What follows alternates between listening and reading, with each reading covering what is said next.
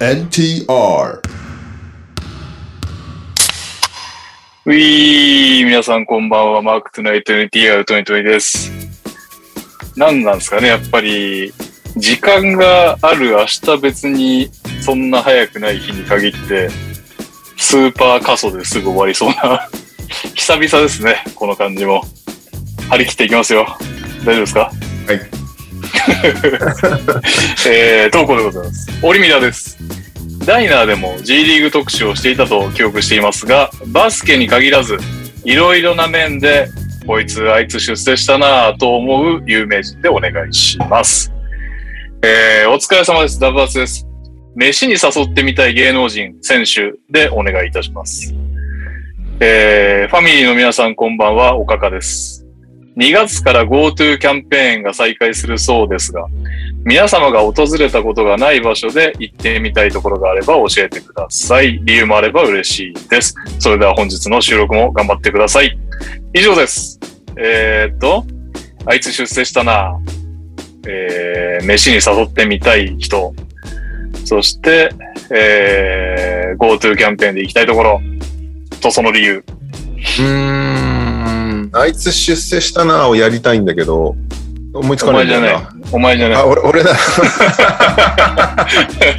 出世なのかな始めた頃と比べたら、でもだいぶ知名そ度。うだね。そうだね。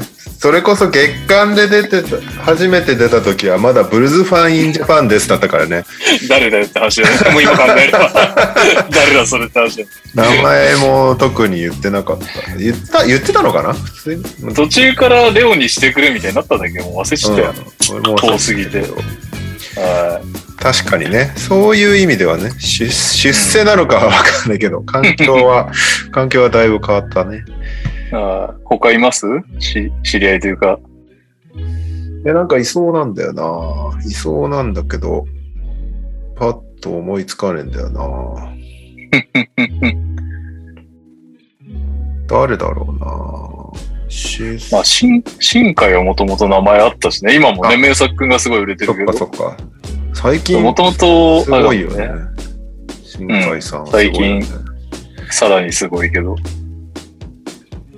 とても歌舞伎町で記憶なくすまで一緒に飲んでたやつとは思えないで すよ。そんなやつばっかりだけどね。犬川には。いまだにそんな感じだから。確かに。俺が犬飼いたいんだけど。えー、誰だろうね。なんか、出世、出世かどうかはさ、別になんか本人が決めることだからわかんないけど、うん。それこそね、親玉のマークさんとか、全然環境おお変わったよね、なんかね。確かにマークさんはね、まあ、出世なのかよく分かってるけどジャン ルがそもそも、いね、や、そうそうそう。なんかポッ畑ドをキャ、ストやってる歌手だったからねそうそう、畑をあそこまで、俺もそうだけど、変えまくるとさ、 それを出世と捉えるかどうかは、なんか結構本人次第だから、確かに確かうにそういう意味では本人次第かもねまあでもまあ出世と言っていいでしょうねだってまあ言うて歌手っつってもライライブとかコンサート的なのでやってたのはもうアメリカ時代っつってたからそこはもう何年も経ってから多分あって、日本でそんなにバンバンライブしてたわけじゃないだろうから、それを鑑みれば、ね、毎年ちゃんとコーチとして試合出てるわけだから、今のがすごいっちゃすごいのかもしれないですね。すごいよね。しかも、うん。結構な数の B リーガーのトレーニングとかやってるもんね。そう、結構ね、学生の B リーガーとか、マーク海島っていう名前を知ってるらしいからね、うん普通に。まあ、シューハーリー自体が、名前が有名になってきてるっていうのもあると思うけそうだね。やど、っぱ大したもんですよ。バスケ業界はさ、まだうん。未開拓なエリアが多いからさ、多いね。え、それこそね、シューハーリーのエージェントもスキルコーチも両方、今までの日本にあんまりいなかったはずだそね、うそう、だから、なんかもうアメリカにある程度モデルがあって、日本にないうんものってなんか結構ある気がして、まだ。はいはいはい。そそういうところをさ、ガッて取りに行けば、いけるよね。資金力があれば。 あそうそうそう、まあ、金は必要と、あと根気と時間が必要だけど、いろいろ必要だな、やっぱり。そうそう俺も、俺もそうやって入り込んだからね、金はなかったけど。まあそうなりますよね、確かにね。そうだですよな、ねマークさんかな。マークさんね。あと確かに。なんか他にもいそうだけどね。まあ言うなればセットでタイヤもね、ネーションズはあれだったけど、かにシューハーリーはめっちゃ有名になっててね。そうだよね。あいたお後でニュースでやるけれど、あ、ひょっとして。ルーク・エヴァンス。本当だよね。あいつこそ。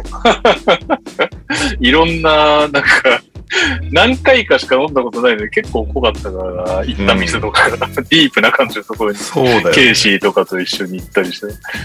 あのー彼はね、日本代表もし、キャップがつけばね、これで。うんすごいことだよね。日本代表と、あんな店で飲んでたんだぜ、みたいな話 で。後世、後世できちゃう。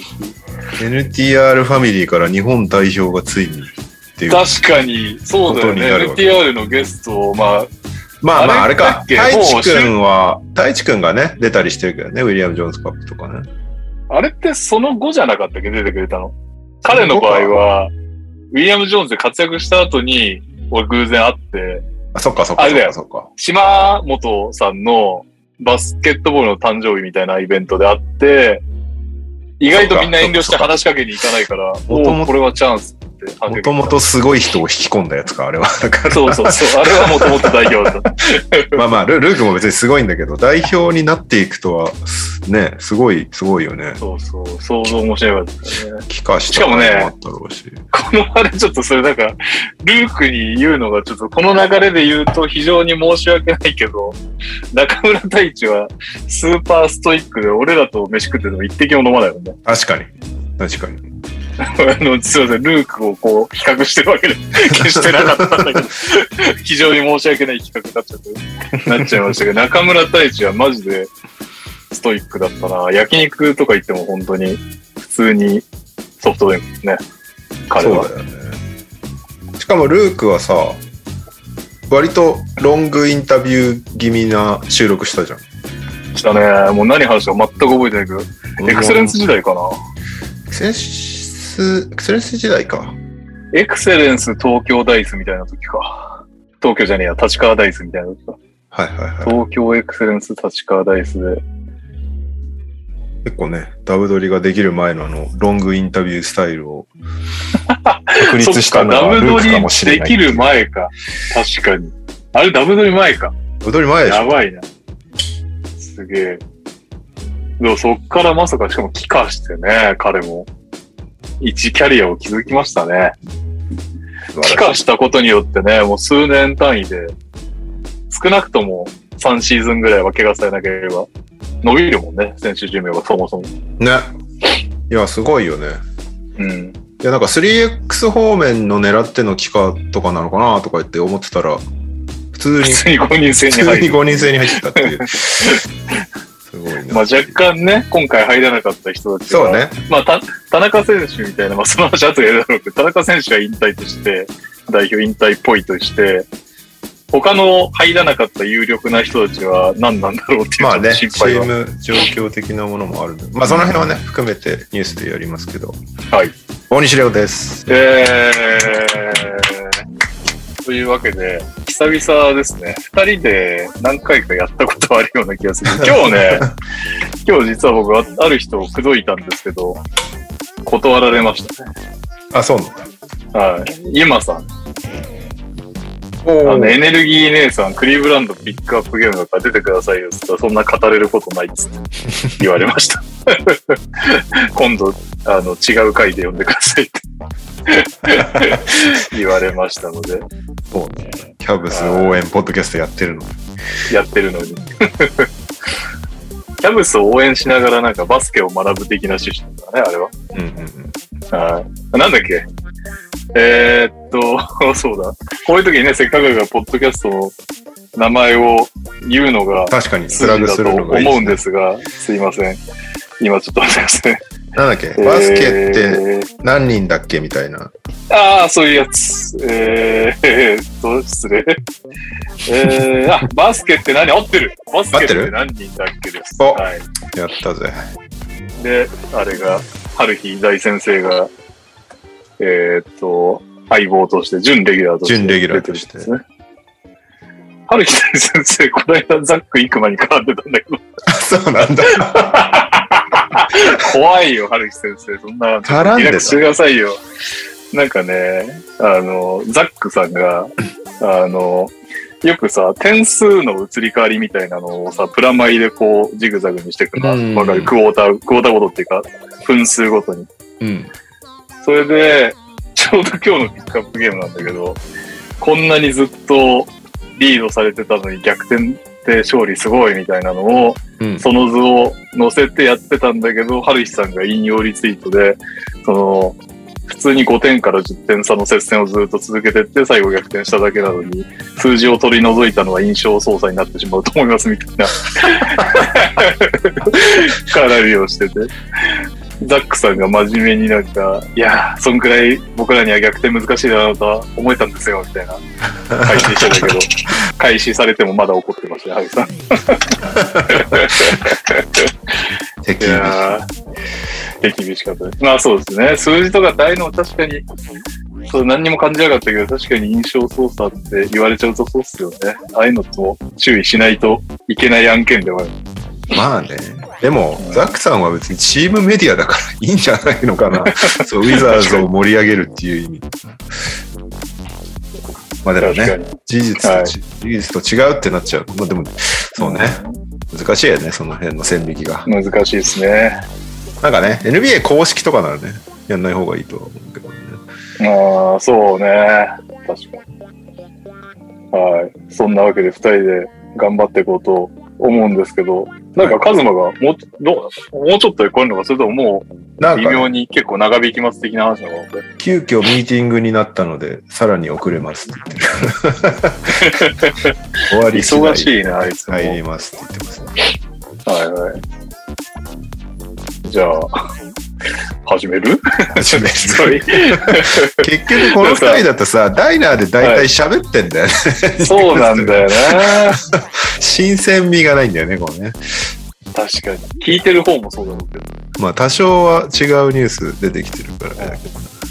まあ、新鮮かどうかわかんないけど、ネタとして、最近またあの、翻訳本の絡みが何件かあって、もちろん、レオさんにも活躍してほしいところではあるんですが、これさ、今までってさ、うん。どんな方が訳してたんだろうササロードさんだっけなんかあの、ジサョロードさんーダンの、そうだね。サローズさんなんか、コーチ系のイメージあるけど、あーコーチ系の書籍のイメージあるけど、ジョーダンはサロードさんだもんね。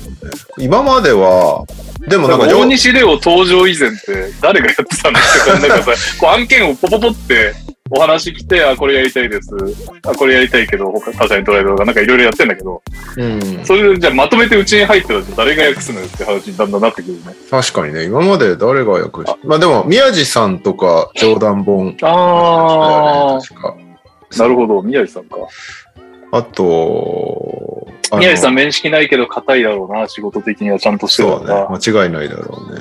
ああーと、しあの、島本さんたちの、なんか、一派みたいなのがいるじゃん。わかんないです。いるのよ。島本さんがコービーのあの記念本みたいな分厚いやつそうそうそうそうそうそう。なんか、なんかあれ監だ修よね。監みたい修なのみがた入いっなてやつだる。よね。うんで、そこで、多分翻訳してる人が誰かいるんだろうなっていう。ので、正直わからない。あ、カリーモンはなんか、カリボン、カリボンすごい読んでないわ。評判どうなのちゃんとしてる感じなんですかわかんない。評判は全然知らない。なんて読むんだろう。結局、東山誠さん、あ、誠さん、東山誠さん。大西レオ以外よくわかんないですよね。確かに。宮地さんか。どっかで繋がりてえな。まあ気は早いです。そんな何何冊も、何冊もうちがやるってことではないんですけど。いやいや現場一緒になったりすれば全然紹介するけど、はい。そうですよね。なかなかでもこのご時世になると宮地さんと一緒になる現場なんかない気まあがま あね。来来年あたり、ジャパンゲームズがあれば。でもジャパンゲームズ来てなかったな、宮地さああん。前回。 てか、ジャパンゲームズ、そっか。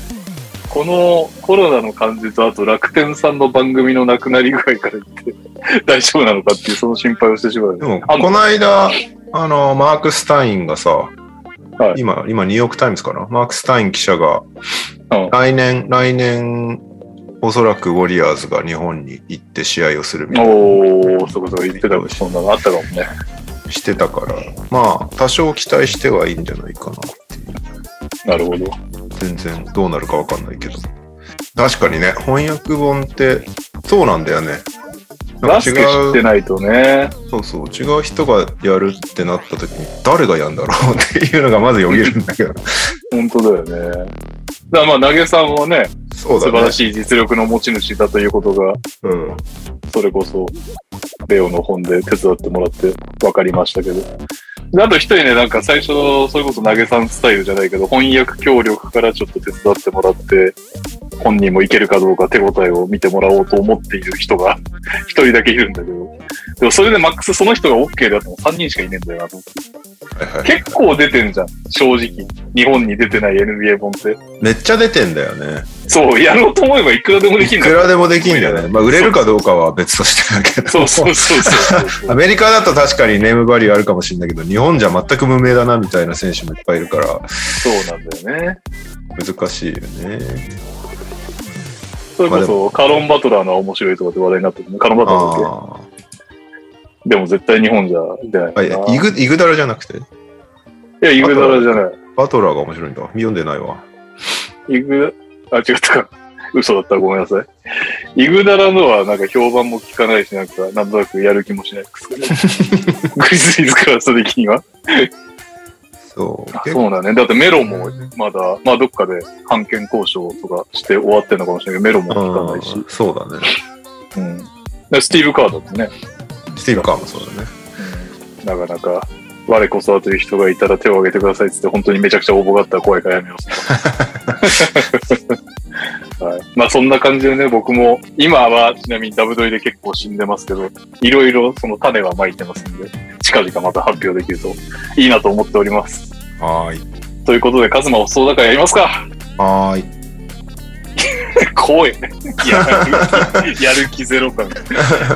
今週のニュースえいはいや。ろうやろうありましたかニュースやろうやろう。今週のニュース、うーん、週間っぽいので言うと、プレイヤーオブザウィークが発表されまして、うんえーっと、ウェスト、ステフィン・カリー、3勝1敗、34.8得点、7.8アシスト、5.5リバウンド。そして、イースト、ケビン・デュラント、3勝1敗、32.3%、7.8リバウンド、フィールドゴール62.9%。めちゃくちゃなんだよね、KD。おい、もう、今週のファンタジーの相手にいるよ。明日から休養してもらっていいんですか、こっちとしては。この間1本しかシュート外さないみたいな試合あったからね。センターじゃ ん。ジャレット・アレンじゃないんだよ、君は。スリーも打ってるんだよ。やめてくれよ、ほんと。まあ、でもカリーもむちゃくちゃに活躍してるし、相変わらず強いというか、なんか、いようやく戻ったって感じがするね。なんかしばらくさ、二人怪我してていなかったりとかさ、あしてるる時期が、まあ、しかも、しかも同じチームだったしね。そうそうそうそう。なんかこの二人が今リーグのトップなんだっていう感じがちょっと懐かしい感じすらするというか。そうですね。初めてそっか、東と西にばらけて、お互い、東と西のプレイヤーオブザウィークを取るっていうのは初の事象ということですね、おそらく。そうかもしれない。多分。うん。全然追ってないけど、プレイオーザーウィーク自体はあんまり。うんでもさ、この二人がさ、めちゃめちゃシュート決めてさ、活躍してるの見るとさ、うん。その、ウィルソン・ボールがどうだとか言ってる人 たち、ふーんって感じしちゃうよね、 ちょっとね。まあね、最初に言い出したのが、ポール・ジョージって言われちゃう と、こう、なるほど、みたいな。まあ、しかも、ポール・ジョージも別に悪くないしね。そう、ボール・ジョージは普通に活躍してるからね。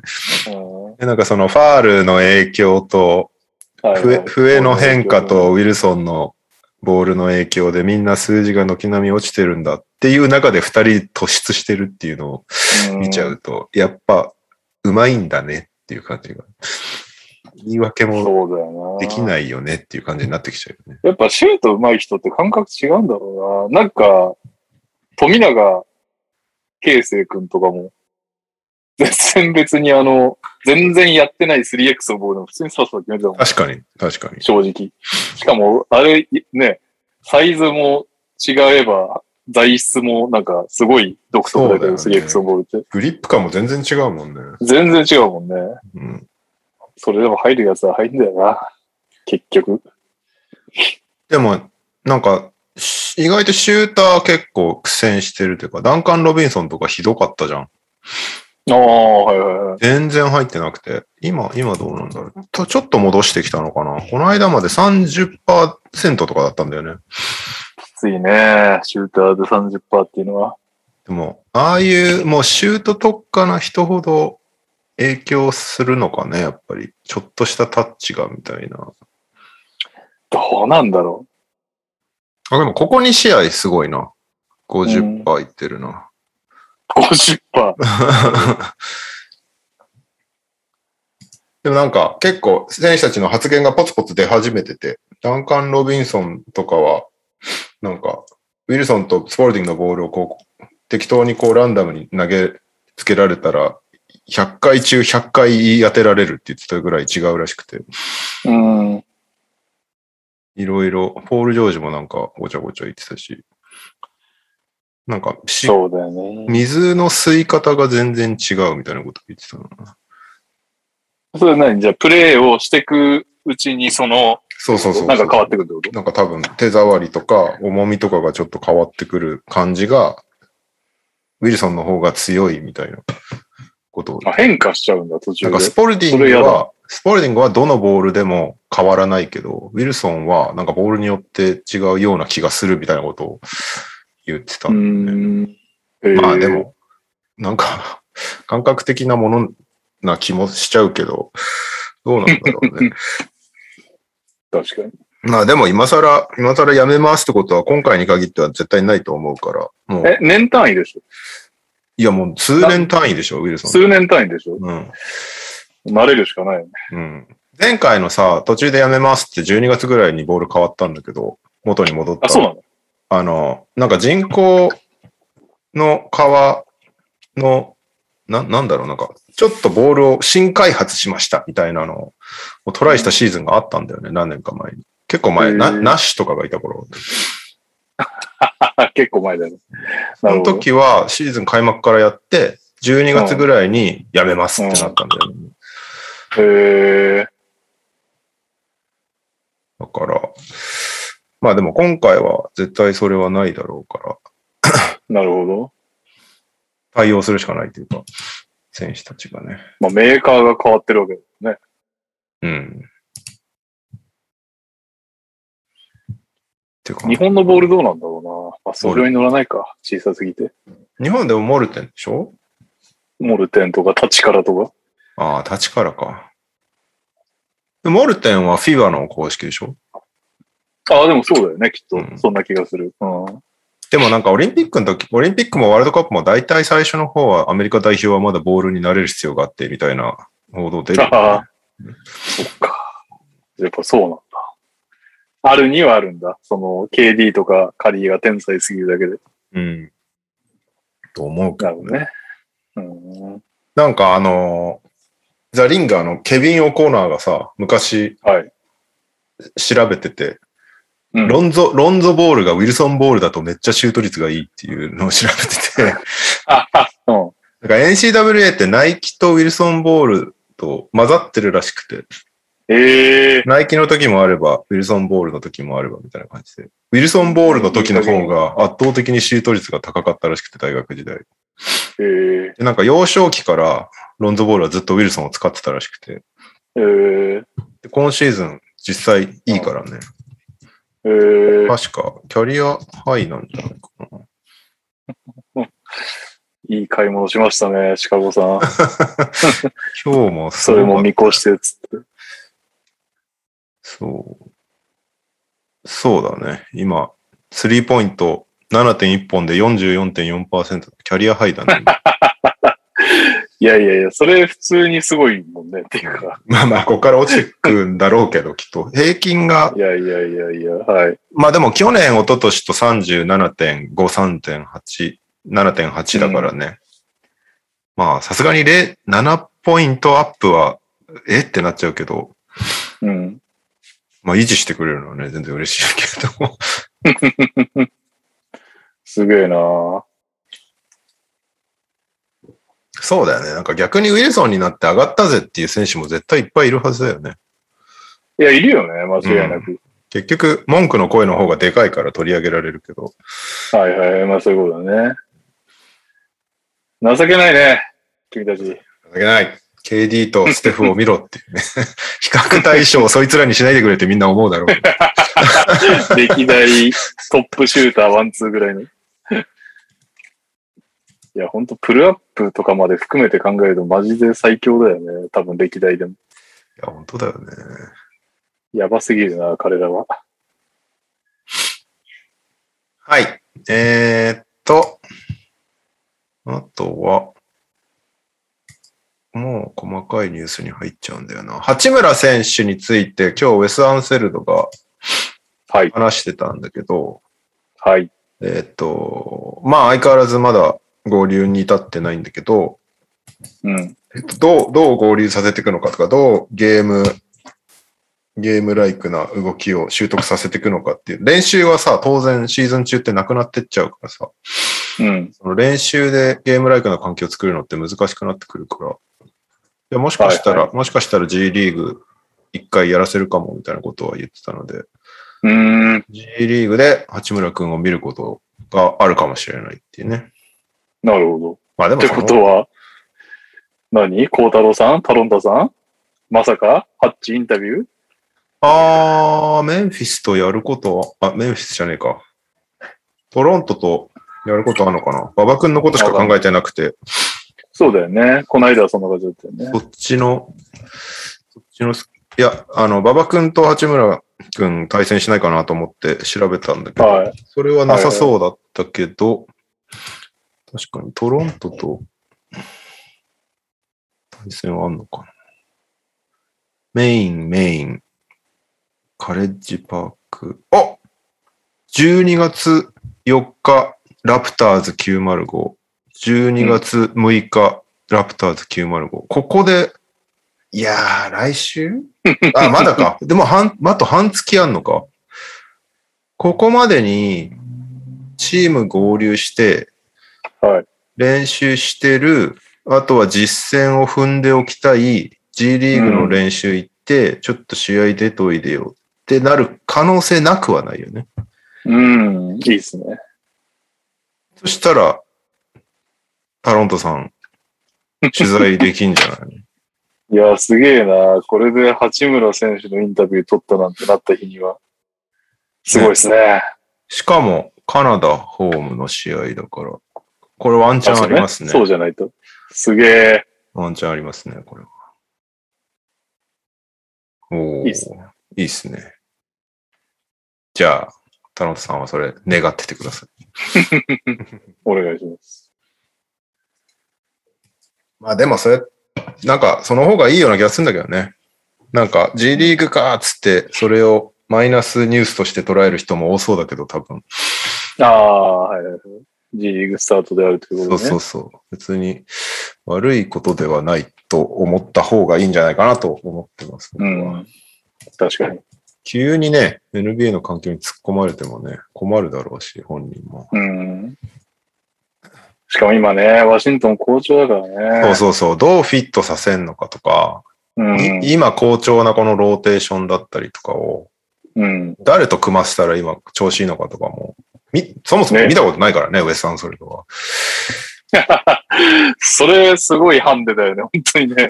しょうがないけ ど。そうそう。しょうがないとはいえスコット・ブルックスだったらまだね、こう、確かに。復帰してすぐ突っ込むとかはできたかもしれないけど、ががらりとね、システムもチームメイトも変わってる状況だからね。いや、そうなんだよな。そこは覚えることも多々ありつつ。そこはちょっと一個ハンデになっちゃうよね。うん。はい。うーんと。あ、これちょっとびっくりしたんですけど、デイブ・イエーガー。ああね。そう、えーシクサーズのアシスタントコーチやってるんですけど、今。元グリズリーズヘッドコーチね。うん。キングスかえーが、えっと、頭部と首の癌は、まあ、早期発見らしいので、それの治療のために、しばらく離脱しますということで。えっと、そう、チーム側が、えー正式に発表したということで。まあでも早期発見で良かったねっていう感じではあるよね。でもがっつり結構治療するっぽいので。がんね、早期発見って言っても結構ね、あれだもんね。例えば、乳がん的なやつだったらすごい取っちゃったりとか、そうだよね。結構そのそこだけじゃなく、バーって治療するイメージあるもんな。うん僕詳しくないけど。だなんだ科学化学療法的なはいはいはい。化学療法もね、体にダメージそうそうそう。すそごいあるれ、みたいですね。そっちの方が激しいって言うしね。うん結局、がん細胞を殺せるのは健康な細胞も殺せるみたいな話だもんね。そうそうそう。若いもんな、まだ。多分でも50代だよね。おそらく。ステージ1、あ、じゃあ47歳って書いてまだ何 ?47 なのある。うん。うわ。怖え、7年後じゃねえかよ。怖え な。いやいやいや、全然40代前半でもあり得る。いやいや、それはそうそうね。確かに。確かまあ一応、表現としてはステージ1キャンサーと書かれてるんで、かなり早期での発見っぽいけど、に。なるほど。えーっと、イエーガー曰く、90%以上のキュアレート。うん。それでも90なんだね。10%確かに。ダメな可能性があるって考えると結構怖いよね、やっぱりね。いや、本には気が気じゃないわ多分、そうだね。アウェイ、なんかコーチやりながらでも騙し騙しでもしかしたらできんのかもしれないけど、その治療を受けながらアウェイ帯同とかが多分無理になっちゃうから、なはいはいはいはい。ちょっとしばらく離脱しますっていう感じみたいだね。なるほどね。 いやー、もう、こういうのがな、リアルな年齢になってきたからな、俺もしばらく。いやそうなんだよね。そうなんですよ。リアルなんですよ。恐ろしい。ちょっとしばちゃんのね、スラックの通知音がめっちゃ入るから さ、音量を少し下げてどうやって聞いたろ、音量だけでも、これ、あれ、ああれでいいのか。ちょっと待ってください。ちょっと一回。ただし、こっちのね、パソコンの方なんで、多分大丈夫なはず。はい通知音もこれで切れるか、ちょっとわかんないですけど。もたまそしてさね、んが8、時半になってね、はいはい2つ、2つ、あれが来てるっていうね。このなんだ。投稿が2つ来てるっていうね。おお そんなことある。もたまさんが編集長より若いって言ってますね、テレビ映画。どういうこ っちゃ。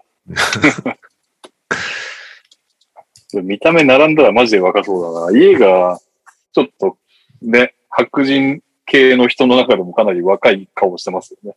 うーん。頑張って髭生やしたりする感じだね。剃っちゃったら相当若そう。まあでも早期回復祈りますね。いや、本当だよシーズンでもう貢ね。献してましたし。そう上に肩ついて、成績いいのにクビになる。そうだよねデイビー全然ゲイガーさん全然悪くなかったもんね、グリズリーズ時代。グリズリーズ時代も、おーって感じだったし、てかな、グリズリーズ時代はでもね、なんか、だからフロントと揉めて嫌になっちゃった感じだったよな。イエーガー自身が投げ出してた感じだったし、確か、俺の記憶が確かならば、キングスも、イエーガークビにした結果、翌年、なんかギリギリプレイオフ行けなくて、イエーガークビにして、翌年、なんか全然ダメだったみたいな話じゃなかったかな。うーん。箸にも棒にもみたいなのに一旦なっちゃったんじゃないかな、キングス。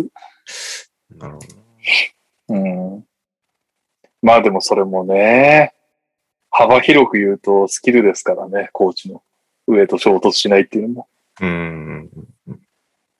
しかもメンフィスの時はね、確か結構年俸もちょっと安かった。な。なんか、すごい若手で初ヘッドコーチで、みたいな感じだったから。で、内部昇格で、みたいな。やっぱね、ヘッドコーチを一回やっとくっていうのは絶対、こう、なんていうか、家側的にもやるしかないみたいな感じだっただろうから。え、キングス時代どうだったんだっけキングスはギリギリ9位とかでいけなかったんじゃなかったっけプレーオフそっかそっか。じゃあ、わキングス史的には割といい方ってことで。割といい方だったのに、クビになって、その翌シーズンがひどかったんじゃなかったっけ結そ構れ、記憶あやふやだな。それもなんか上と揉めたみたいなやつじゃなかったっけあ、でも3シーズンやってんだね。あ、そうなんだ。うん。2016から19までやってる。最後の成績良くなかったそうでもない39勝43敗。はいはい、何位えーっと、9位だ。フィニッシュと9位です。ああ、やっぱそうなんだ。そうそうそう。あ、ジョージ・カールの次かな。そう、ジョージ・カールの次。 32、あ、1回でも27も食らって、あ、でもブラッディ・ディバッツ時代ね。はいはいはいはい。フロントが迷走し始める時ね。あ、うんその。で箸にも棒にもいいですけど、その翌シーズンがルーク・ウォルトンで、やっぱ31勝41敗だから、プレーオフは遠いけど、うん。 まあって感じですかね。うんうんなるほどああ、でね、結構ね、家がなんかあれも文句言ってたんだよな。やっぱりフロントのその待遇とかだけじゃなくて、あの、たとえ、あの、すごく正確な記憶じゃないんで嘘だったらごめんなさいだけど、多分、イエーガーがやってた時って、クリス・オーレスもそうだし、ホリンジャーとかも結構口出してたと思うんだよね。で、ドラフトで、とかトレードとかでも、いやいや、いちいち、俺、これ欲しくないんだけど、みたいな感じで、いちいちなんか文句言ってたような記憶 が。イエーガーが、俺に決めさせてくれやと、みたいな感じのこと言ってた気がするな。うん。でも、まあ当時はね、そもそも若手ヘッドコーチだし、って感じでしょうね、おそらく。はい。うん。えーっと、お、これさっきなかったニュースだなお。クリッパーズのイビザ・ズバッツの家に泥棒が入ったそうです。 マジっすか。はい。えーっと、帰ってきたら、に、はしごが2階のバルコニーにかかってるのを発見して、そこからマジ二人逃走していくのを目撃したそうです。で、そんな警察タイムリーだったんだ連絡してあっーていう。盗まれたのは、とりあえず、あ、結構ガサガサにされたけど、少なくとも一個だけ間違いなく盗まれてるのがロレックスの時計で、えー2万ドルのやつだそうです。のーだから230万ぐらいなるほど。まあまあまあまあまあ、え高いですけどね、我々か らしたら。まあ、ズバッチ的にどこまで痛いのかちょっとわかんないけど。まあでも狙われるよね。まあそうだよね。家も豪邸ですよしね、当然。ズバッツって10ミリオンぐらいいってんのちょっと、な。結構微妙なキャラだよね。やっぱり、でかいし、頑張るから、一家に一台的な枠ではあるけど、かといってそんなに長く使えないし、みたいな枠ですよね。今年は7.5ミリよ。あ、10もいってないんだ。うん。なるほど。でも、キャリアハイですね。7.5ミリオンか。あ、そうなんだ。うん。そっかそっか。はい。えー、っと、あとは、そう。エネス・カンターの中国批判が相変わらず続いているっていうね、なるほど。最近インスタのストーリーで、あの、バイデン大統領宛てのメッセージをつらつらと書いてたんですけど、今日、ちょうどバイデンと、あの、習近平、中国のはい。となな何会談っつうんだ、あれは。ト,、まあ、トップ会談みたいなのが行われたんですよ。オンライン上で。うんで、はいそれに向けて、お、バイデンちゃんと中国のチベットとか香港問題について言及するんだよね、みたいなこと を、じゃあ、煽ってたのね。はい、はい、はい、はい。で、それに対して、まあ、それ、それに、それを受けてじゃないけど、全然バイデンに対しては。3時間ぐらいの会談が実際行われて、はい。でも結構、思ったより言及したっぽいね。あ、そうなんだ。なんか、その、へえ全く議題に上げないってことはなくて、ちゃんとチベットと香港とか、あのーモンゴル地区のこととか、これは、一応話題に上がりましたっていう記事しか出てなかったから、よくわかんないんだけど、その会談を見たわけじゃないから。一応、そこはちゃんと話し合ったっぽい。話し合ったっていうか、なんか一方的に多分意見を言って、突っぱねられたんだと思うけど。まあそうなんだよな。結局ね、内政干渉って言われちゃった時に、何のアメリカ対中国の一対一の関係性で内政干渉って言われた場合に、じゃあ何か言うことそれ以上あんのかっていう話になってきちゃうからね。でもなんか、台湾のことに関しては割と強めに言ったっぽいね。なんか、アメリカ台は、湾はね、もうね、ちょっと、それまた別物、香港とかチベットとか別物ですからね。でも中国的にはさ、あそこはあの国として認めてないわけじゃん。そう。そのための、そのための日米同盟的な、安日米安保的なところありますからね。アメリカは台湾に関しては、えっと、別にスタンスを変えるつもりはないみたいなことをちゃんとバイデンは言ってきたらしいので。でもなんか全,、全体的にさ、世界的にもふわふわしてるじゃん、台湾の扱いって。 あの あああいはう世界的な、なんだ、サミットとかに呼ばれないとかさ、あ、それはまあもう中国の立場そう、を尊中重国しての立場。なん結なら、局、オリンうまいこと戦勝国側に中国が入ってるからっていう、それだけの理由ですからね。オリンピックでさえ台湾として出場できないっていうね。うん。なんかまあ、その辺を割と、割と強めに言って、中国はちょっと怒ってたみたいな記事が出てたけど。 これで NS カウンターが納得するのかどうかはちょっとわからないですけど。カンターも別になんかその、いいけどさ、 もうトルコでも立場やらくやらないけど、その全方位外交をキャラクターにしていくんですかね。ね、消され知なりい、ませんけど消されないかすごい心配になってきたんだけど。本当だよ最近、中国人のテニス選手が消息不明なんだよ。な。マジうん。割と聞、きましたのうん。なんか有名な選手らしくて、普通にはい世界世界ツアーとか出てるような人で。えでー、あの、副首相に、あの、性的虐待を受け続けたみたいなことを最近告白したんだけど、はい。あの、ウェイボーでしたのね。中国版ツイッターみたいなやつで。はいは いはい。それで、速攻消されて、そして、その後、消息不明みたいな状態になってるらしく て。怖っっていう。いてかや、でも全然あ中り得国るに、中国にいる状態でやっちゃダメだよね、それをね。なんかアメリカにいる段階でやんないとダメだよね。いや、本当そうなんだよな。あ、でも、あれか。ウいやェイボやっぱー、りウェイボーに投稿して、中国の人に知らせたいっていう意思があったのかなもしかして。ああ。本当に、ある意味で国の原型というか、国というのはそういうもんですよっていうのを、こう、2021年に見れ見れるのはすごいですよね、本当ね。すごいよね。まあ圧ね。倒されますね、人として。だから、カンタ、カンタ頑張れっていうね。いや、カンターが、まあ、当事者でもねえしな、カンター。トルトルコに関してはさ、当事者だからさ。いや、トルコに関しては当事者ですけど。それそうだけど、中国ね。でもカンタ最近何にでも文句言ってて、この間あの、あの、ユドカ、ユドカヘッドコーチにも文句言ってたからね、あの、ソーシャルメディア通して。なんでなんでえ、最近全然出てないのよ。ああ、俺を普通に単純にそういう文句をそうそうそうそう SNS で。俺をせちょっ制限するんじゃねえみたいなことを、ツイッターかなんかにアップしてて。となるほでも今日8分ぐらいです。久しぶりに。ど。いや、効果あったんかい。そう俺じゃダメだろうと思ったけどね、言ゆってみどるもん だあ、本当だよ。俺だったら絶対出さねえよ、そんなやちゃんと説明してたもんだって、うち結構スイッチのディフェンス使ってるから使えないんだよねって言ってたんだよ ね。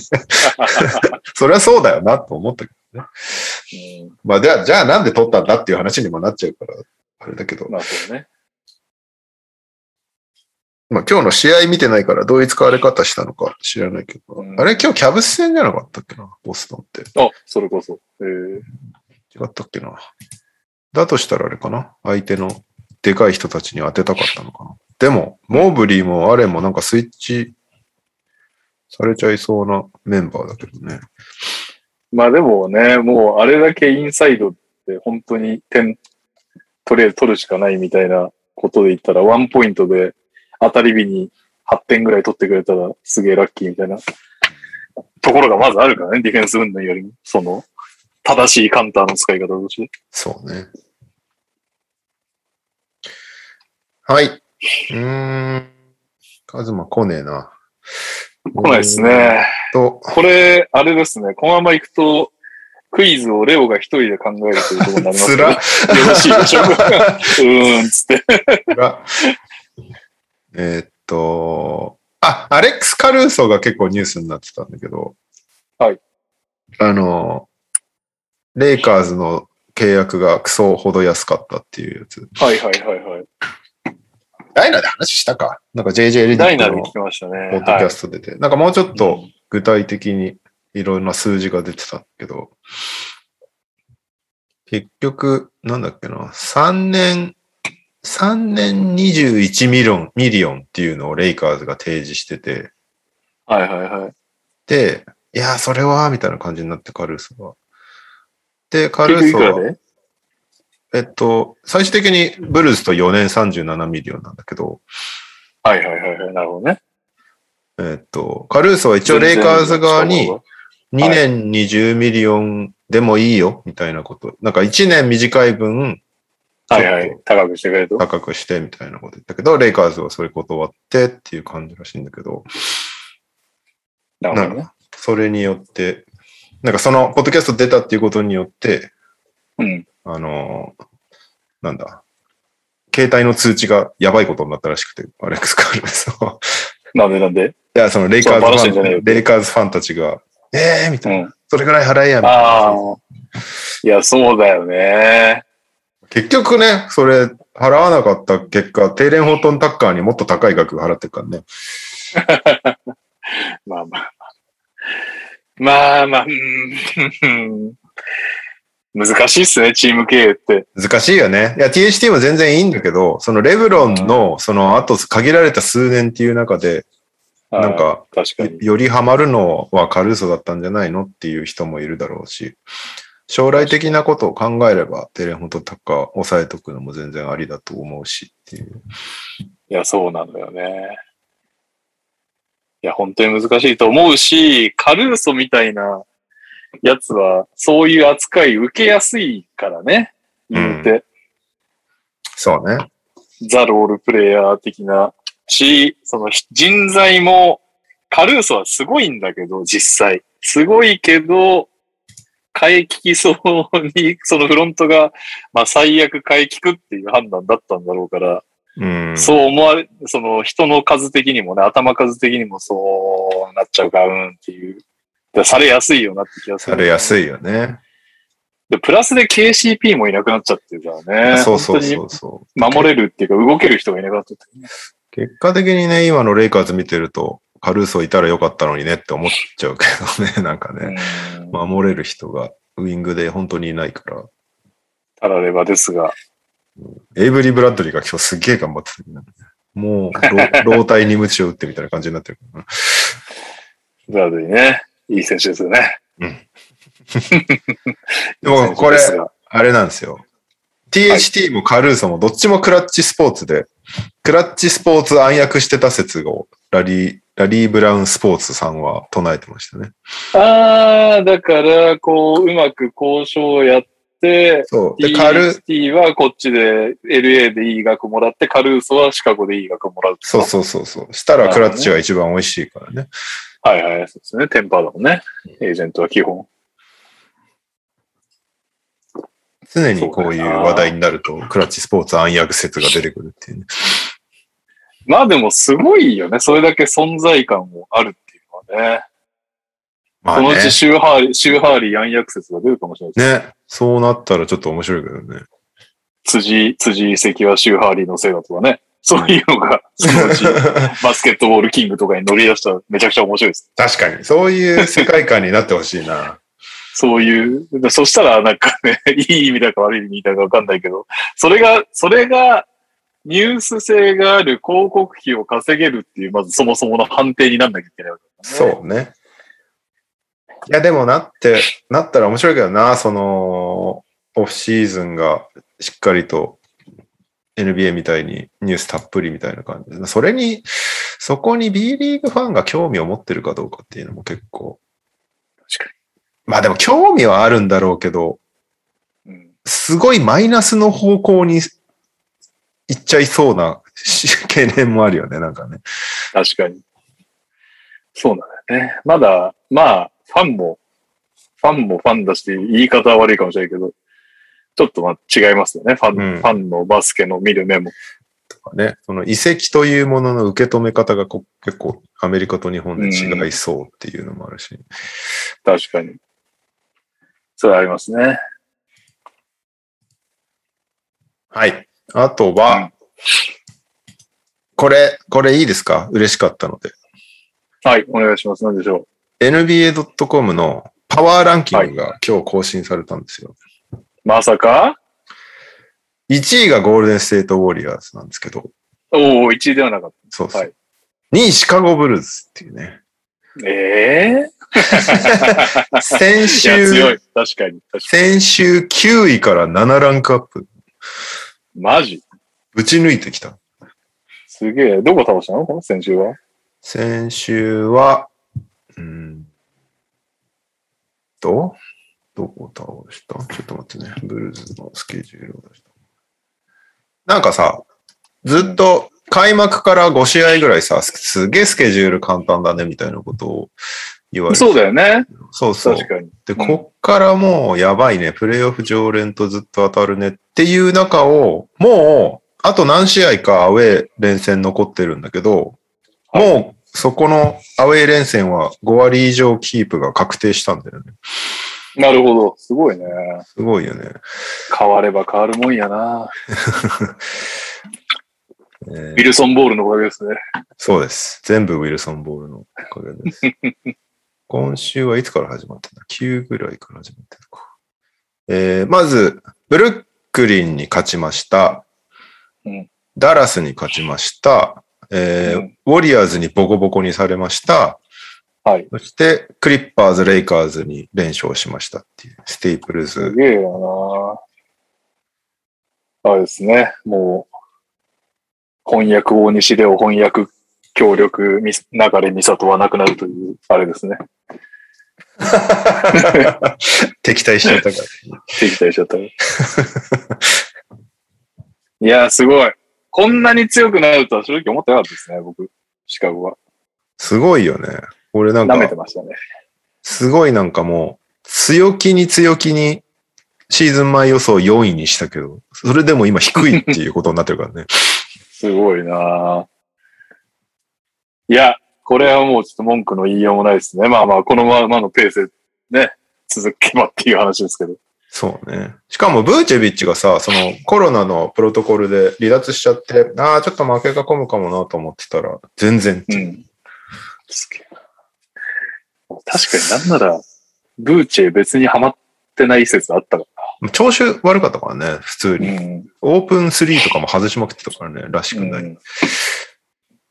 ブーチェ外れてどうなのかなと思ったら、今、デリック・ジョーンズ・ジュニアがセンターやってるからね。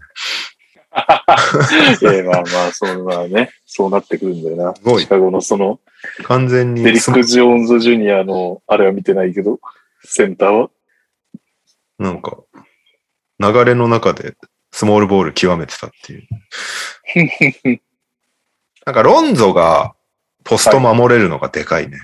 ウィングだけじゃなうんく、るほどスイッチしてもインサイドをしっかり守れてるからね。うんそれが本当に、今日も AD 普通に守ってたし。うーん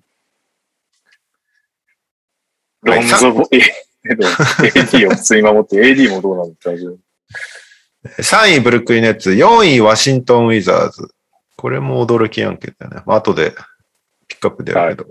5位、フェニックス・サンズ。サンズ上がってきたね。よかったね。うちもやられましたよ、完全に。 6位、マイアミ・ヒート。7位、クリーブランド・キャバリアーズ。これもまたびっくり案件だね、今シーズンのね。うーん。そして、10位まで言うか。8位、デンバーナゲッツ。9位、ユータジャズ。10位、クリッパーズでうす。ん。メンフィス。クリッパーズもなんか結構ね、なんかメンフィスと対戦とかも、まあ下敷きはちょっとなんか連敗とかしてたけど。そうですね。クリッパーズ今、あ、この間負けちゃったのか。なんか7連勝ぐらいしてなかったっけ、うん。メンフィスがいないです。ど こ21位。めっちゃ落ちて上る。がってる先6ポイン週トぐらいでしたね。先週11位だよ。先週その場だったの、うん ?ESPN?11 位か。いや、NBA.com。うん。ESPN はもうちょっと下だった気がするな、そもそも。そうかも、そうかも。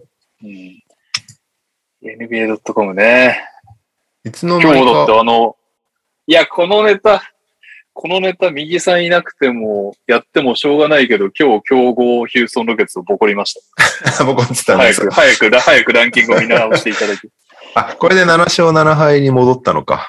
5割に戻ったんだね。い5割か。今7 5割に戻ったって感じだね。いや、しょぼいね、ウィズウィズも。 やばいよ。ディフェンスレーティング30位だよ。去年までディフェンスのチームだったはずなんですけどねなんかペースも意外と低いね。99.5、14位。どうしたどうしたグリズリーズ。ウィズウィズはね。しかも、ブルックス帰ってから負け越してんだよね。理論復帰して。ああ、そっかまあ、そやっっぱか。りね、メインパートが復帰すると難しいのかな。ベルトンの方が良かったんじゃないまあでもやっぱりローテを途中で変えて、しかもそれがね、メインの人っていうのは結構難しいわ、絶対難しいよね。ブーチャーってね、帰ってきたら何何倍かしますよ。多う分ん、それもおそらくそう思う。そうなんですよ。でも今日コービーホワイト復帰戦だったからね。そっか。ままああ、メイン今日勝ったのメインではないけど、うん、勝った勝った。レイカーズに勝ちました。コービー・ホワイト。復帰の写真が、復帰の写真復帰を煽った写真みたいなのがもう全くコービー・ホワイトに見えないああの、サブゼロね。うん。サブゼロ。モータルコンバットの。誰誰っていう感 じ顔がわかんねえんだよ、あの写真だそとう。そうそう。髪も、髪型もなんか普通になっちゃったし。そうなんだよあのアフロが良かったのにね。こういうことな。うんロケッツはぶっちぎりで30位ですね。まあ、もうしょうがないでしょうね。でも、グリーンがたまにフラッシュというか、うんたま。にこの良くなるかもしれないっていうのを見せるから、まだね、いいんじゃないですか。そうね。あの、ちなみに、ロンゾボールさんなんですけど、はい。すごいっす。何あのー、えーっと、彼のポジション、ポイントガードで、45%スリーが入ってるのは、うん。なんと、NBA で一番いいレベルだそうです。おもう優勝じゃん。スリーポイントの内側に入ると、カスになるという。まあ、カスっつっても、リム周りも、まあ、下から数えた方が早いけど、カスまではいかないですいね。やだって緑がめっちゃ下手っていう。レイアップとか外すもん。ロンドボール。トニー・アレンやないか。 まあでも、それだけスリーが、ウィルソン効果なのかわかんないけど、なんかさっき見たらね、あれも、なんならプルアップの方が入ってました。うん。確かに今日でもそんな感じだった。いうんやーでもボールはやっぱりパスですよ。アシストにならないパスも全部素晴らしいっていう感じがする。うーんいや、そうだよね。一個一個のパス見ても、やっぱり、こう、同じとこに同じ風にさばけてるけど、ちょっとずれるだけでシュートいけないとかっていうね、もう NBA レベルとかだそうそうと、そうあれもクローズアウトも早いから、すごく感じるよね。とか、その、なんだ、ディフェンスからオフェンスのトランジションを始めるきっかけのパスとかさ、はいはいはいはい。それだけでもいる価値があるって感じが する。うーん。いや、ほんとロンゾを捨てたの何だったんだろうな、日本 に。てかさ、本当にザイオンに一番合ってるポイントガードなぐらいじ ゃん。 いや、本当そうだよね。なぜ捨てたっていうのがマジで謎だよね。謎っすね。イングラムを売り時って思うんだったらまだね、わかるけどね。うん。なんでロンゾ捨てたんだろうな。謎が深まりますね、ペリカンズは。頑張りますね。はい。うーん。NBA ニュースはそんなところです。うん、なるほど。かなうん。です。はい。じゃあ、日本ニュースいきますか。うん。日本ニュース、まずは代表系やっちゃおうかな。あのえー日本代表候補発表されましたと。11月の20、いつだっけ ?6、7だっけ ?7、8だっけ ?7、8。7、8に、えっと、あれがあるんですよね。ワールドカップのウィンドウ1があるんですよね。はい。アジア予選的な。まあ、日本は、その、今回3カ国共催で、沖縄で一部あ、そうかそうか。開催するんで、開催国枠があるから、別にあの、競う、競う、あれはないんだけど、特に。負けたら入れないとかはないんだけど、まあそのトム・ホーバス新体制になったということで、非常に重要な、確かに。初戦だからね、なんなら。うんで、そんな中で、誰がまず選ばれるんだろうっていうところが割とみんそうですよな注目してたところで、先日、24名の、えーはい代表候補選手、予備登録メンバーっていうのが発表されましたと。うんで、上から、これ何順なんだ年齢順かな年齢順年はい。齢順ですね。えーっと、竹内康介、宇都宮ブレックス、古川隆俊、秋田ノーザンハピネッツ、岸本隆一、琉球ゴールデンキングス、比江島誠、宇都宮ブレックス、うんアクチェンバース、群馬クレインサンダース、ルーク・エヴァンス、ファイティングイーグルス名古屋、唯一 B はかい。な、これ多分ね。あーえー藤井優馬、ダブドリ表紙、川あ崎、ー。ブレイブサンダ日本ー代ス表、の話しましたからね、ラブました。ね。はい。えー須田雄太郎、名古屋ダイヤモンドドルフィンズ。行きましたね。えー張本天傑、名古屋ダイヤモンドドルフィンズ。うん。森川正明、横浜 B コルセアーズ。うん。野本健おめでと吾、うございます。群馬クレインサンダース。うん。えー、富樫勇樹、千葉ジェッツ。ベンドこラメうレなっオ。てくると、富樫勇樹、マジありがたい存在です。確かにね。よくぞ、よくぞ出てくれたうんだね、。これ全部言ったらみんな何を言ってるのかわかると思うけど。はいでベンドラメレオ、サンロッカーズ渋谷。えー原修太、千葉ジェッツ。うん。安藤修斗、アルバルク東京。うん。斎藤匠、名古屋ダイヤモンドドルフィンズ。来たーこれね、待望論なんじゃないですかね、結構ね。 いやー、めちゃくちゃシュートうまいですからね。世界で見たいですよね。えー今村啓太、琉球ゴールデンキングス。はいはい。えー、秋野真州、新州ブレイブウォリアーズ。小島エリエット海、大阪エベッサ。うん。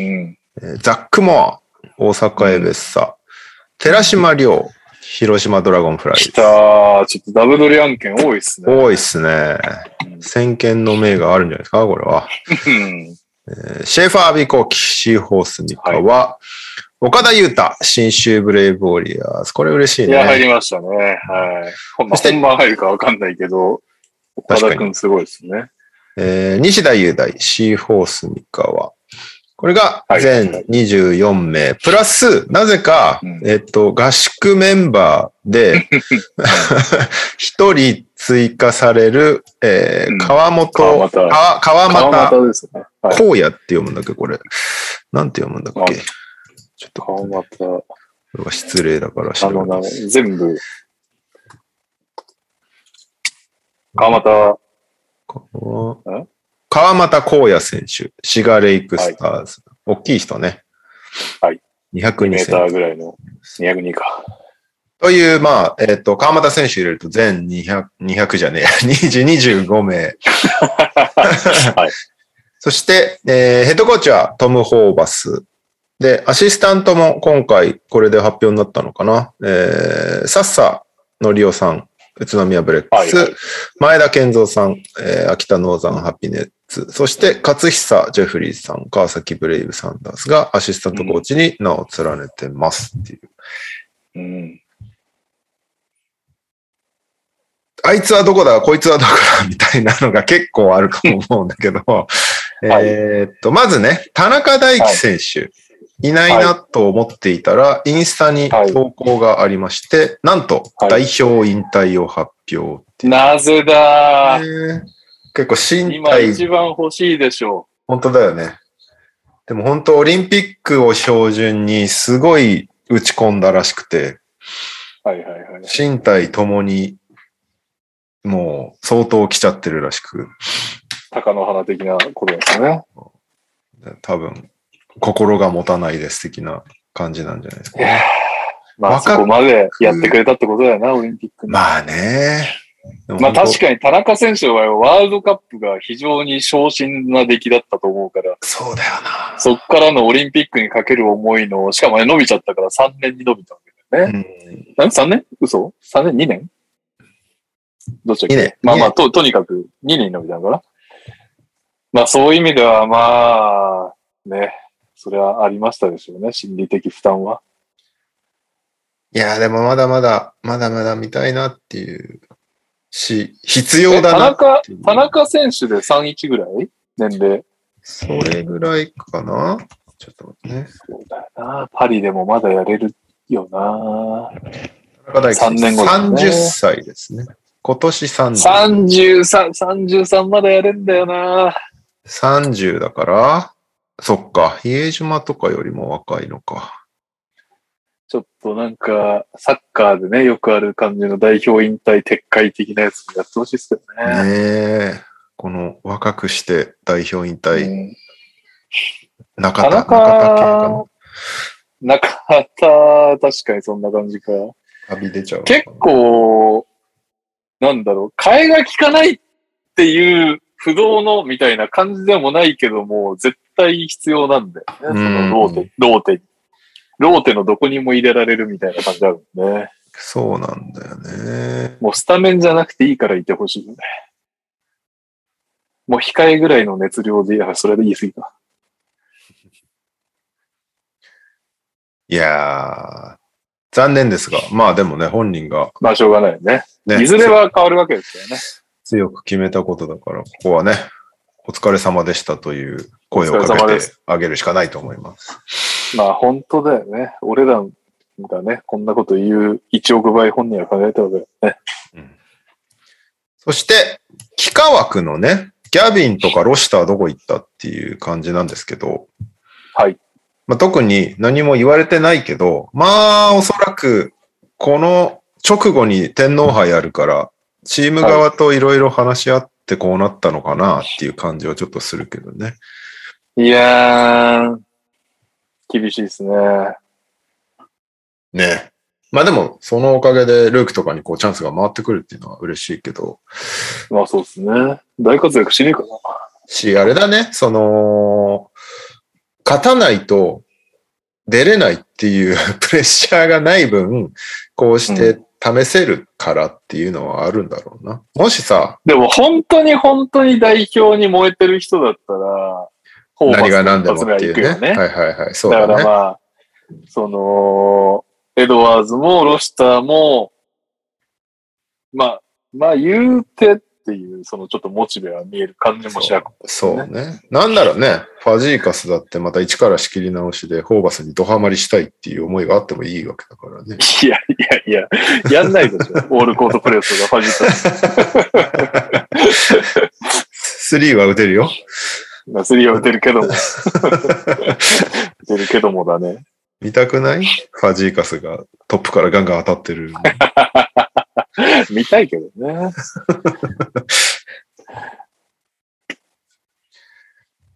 逆に、まあ、ここ来れなかった人は、まあ、しょうがないんでね。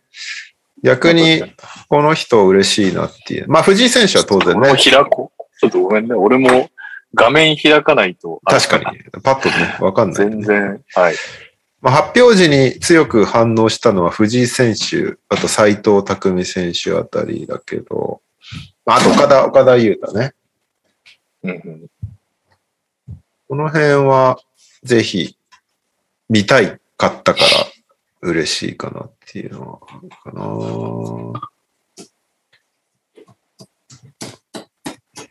あと、えーまあ、そうか。まあ、あとは、あれかな。秋野真修さんは僕、プレイ一回も見たことないです。俺もほぼ見たことないから、あ、小島エリオット海選手も記憶にないな。ザック・モアは活躍してたな、俺が見た試合は。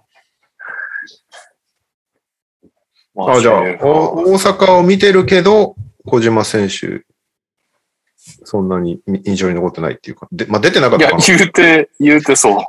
あの、そんなに見てるわけではなく、俺がたまたま見た試合で、たまたまザック・モア選手は活躍してて、うん、小島選手は出てなかった気がしますね。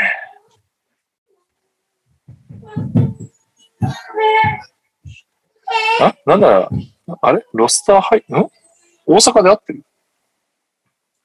小島選手、大阪って書いてある。出てこないな。なんだちょっとわかんないですね。そう、だからね、富樫さんありがたいよというのと、まあでも森川選手めちゃくちゃすごいですからね。そうだね、確かにね。まあ、あと、須田選手あたりも、これまで、それこそ田中選手とかいるから選ばれなかったんだろうけど、めちゃくちゃうまいですからね。うん。っていう意味では、期待、まあ、ふん、そういう意味ではあれだよね。その、田中選手という壁が一個いなくなったということで、シューティングガードの選手頑張ってもアピールしてほしいですね。うんうん、うん。須田須田選手にしても。あの、安藤修斗選手もワールドカップ、すごく期待されて出たけど、オリンピック結局ね、選ばれなかったわけだし。で、売り出し中の今村啓太選手とかね、その辺が誰でもいいから跳ねる、あ、岡田裕太選手もそうか、西田雄大。その辺がね、ポスト田中として誰か跳ねる大会になったらいいですね。うん。はい。そんな感じですかあ、大阪、あれだ。エリエット・ドンリーで登録されてんだ。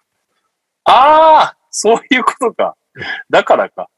多分代表になると名前が変わるパターンだね。アイザイア・マーフィー的なやつだね、なるほこどれね。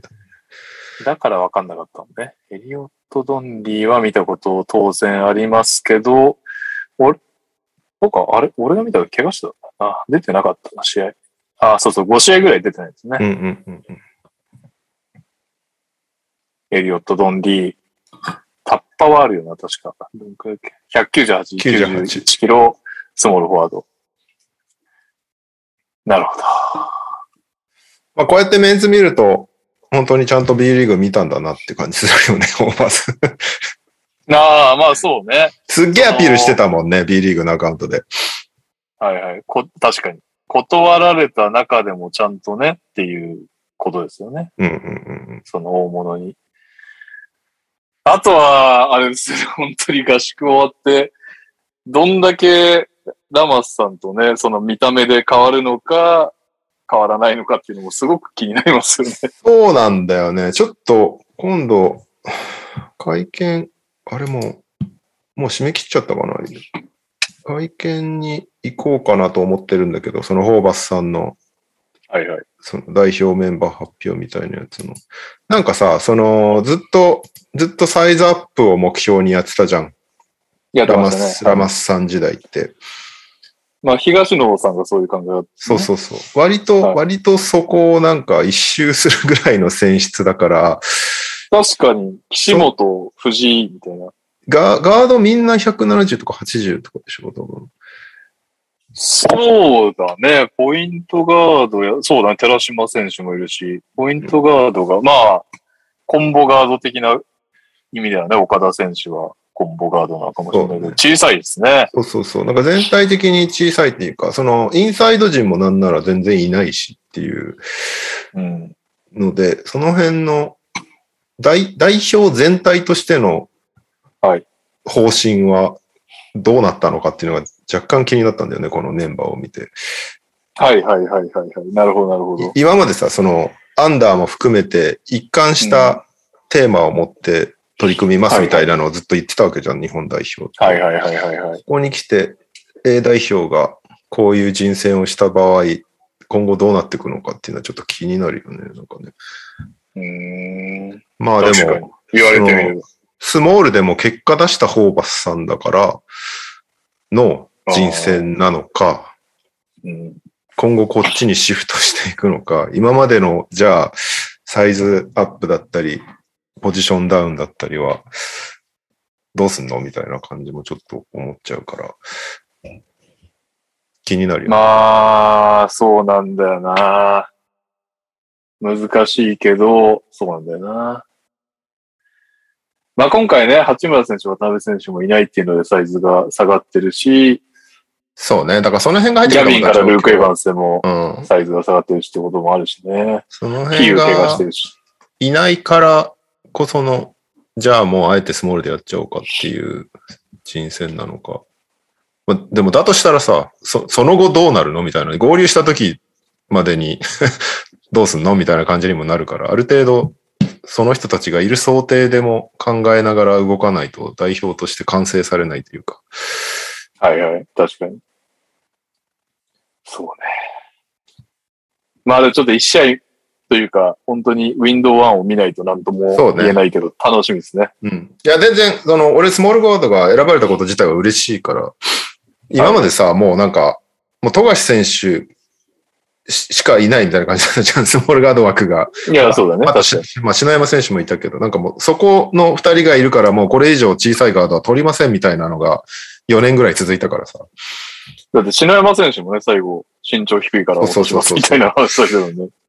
となるとね、その、本当に斎藤匠選手とか、他の選手に、マジでチャンス回ってこないっていううん。感じだったから、確かそにの辺が一気に呼ばれたのはすげえ嬉しいんだけど、実際、やっぱり、あの、途中から田中大輝選手も頑張ったと俺は思うんだけど、オリンピック。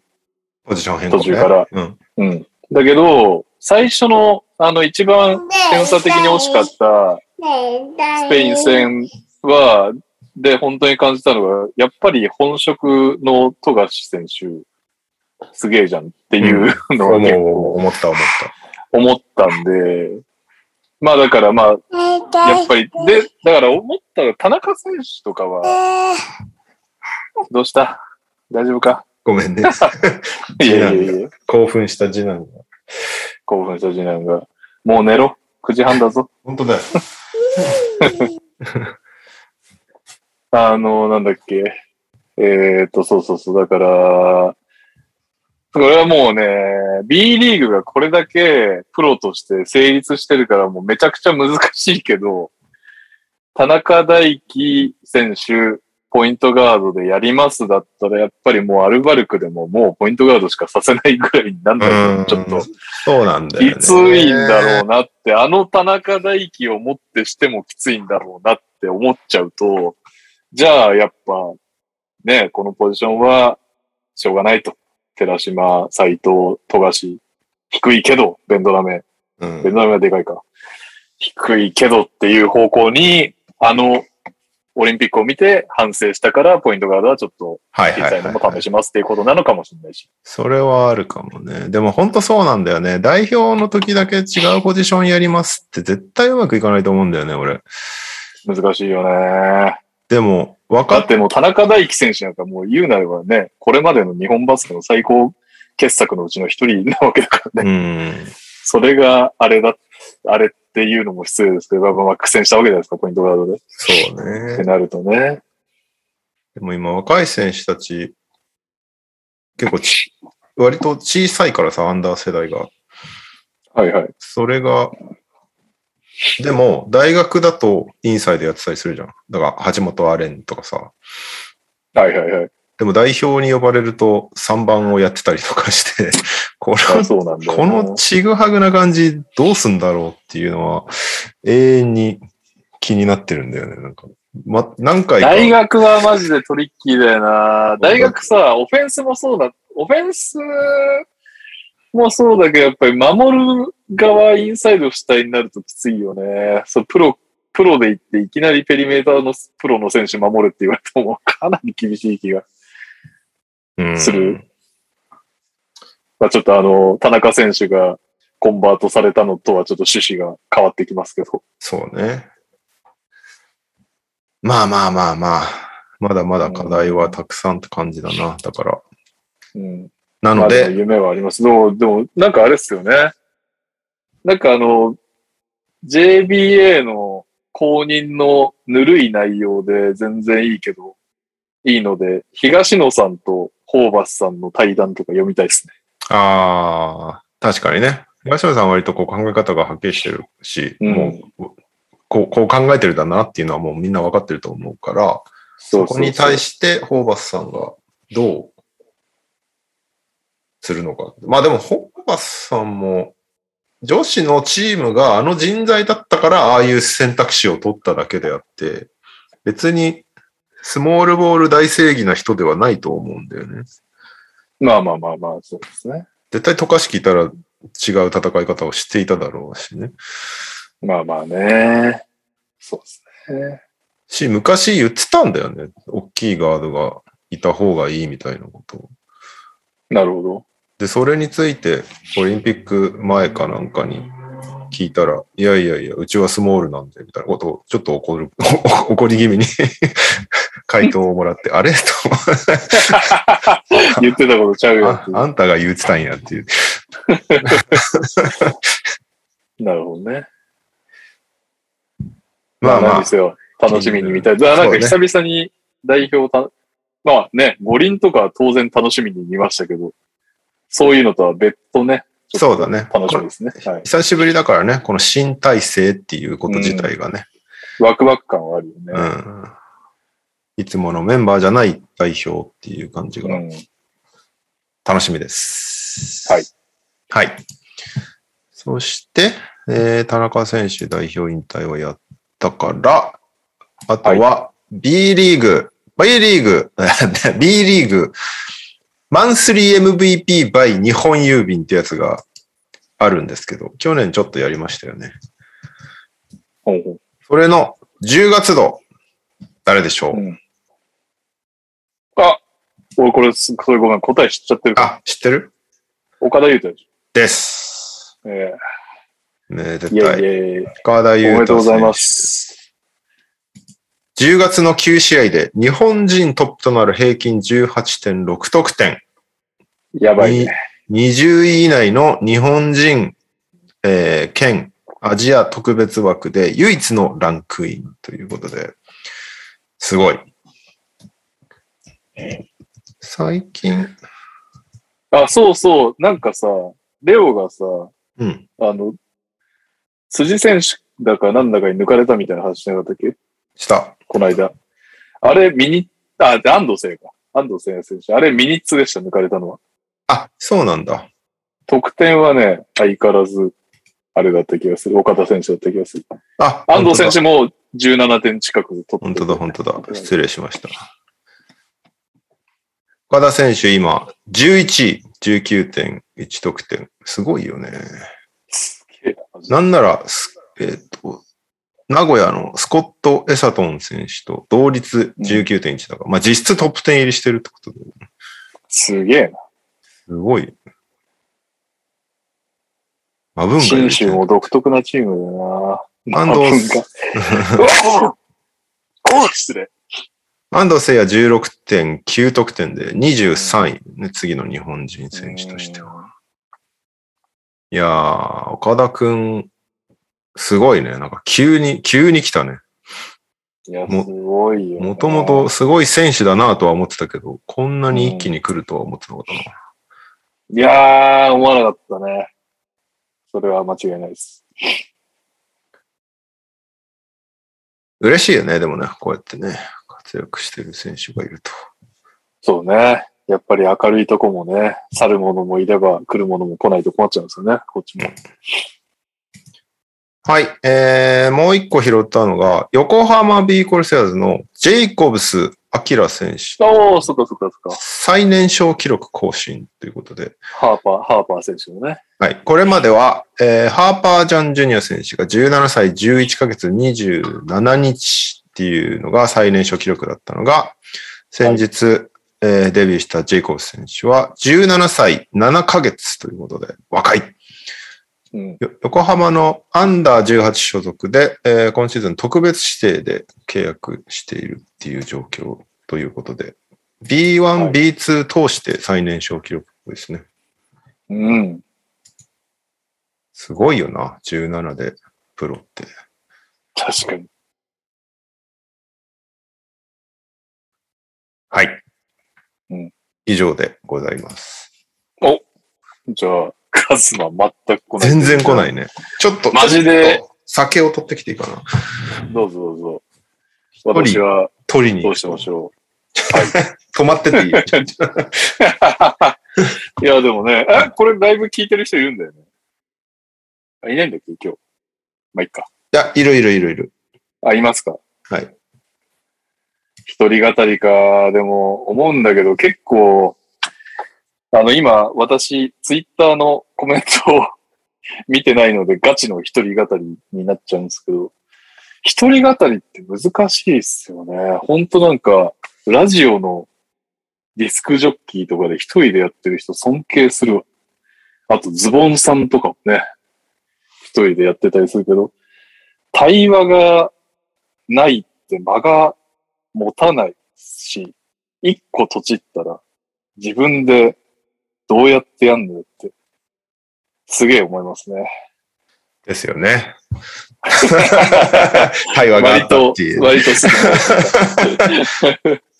いやズボンさんのはさ、ガチ一人語りだから本当にすごいと思うけど、ご い。ラジオの一人語りはまださ、耳にディレクターとかがいるから、オああ、そうだそうだそとうだ。とか、横に実は構成作家がいて笑ってくれてるとかがあったりするかはいら、はいはい確かにね。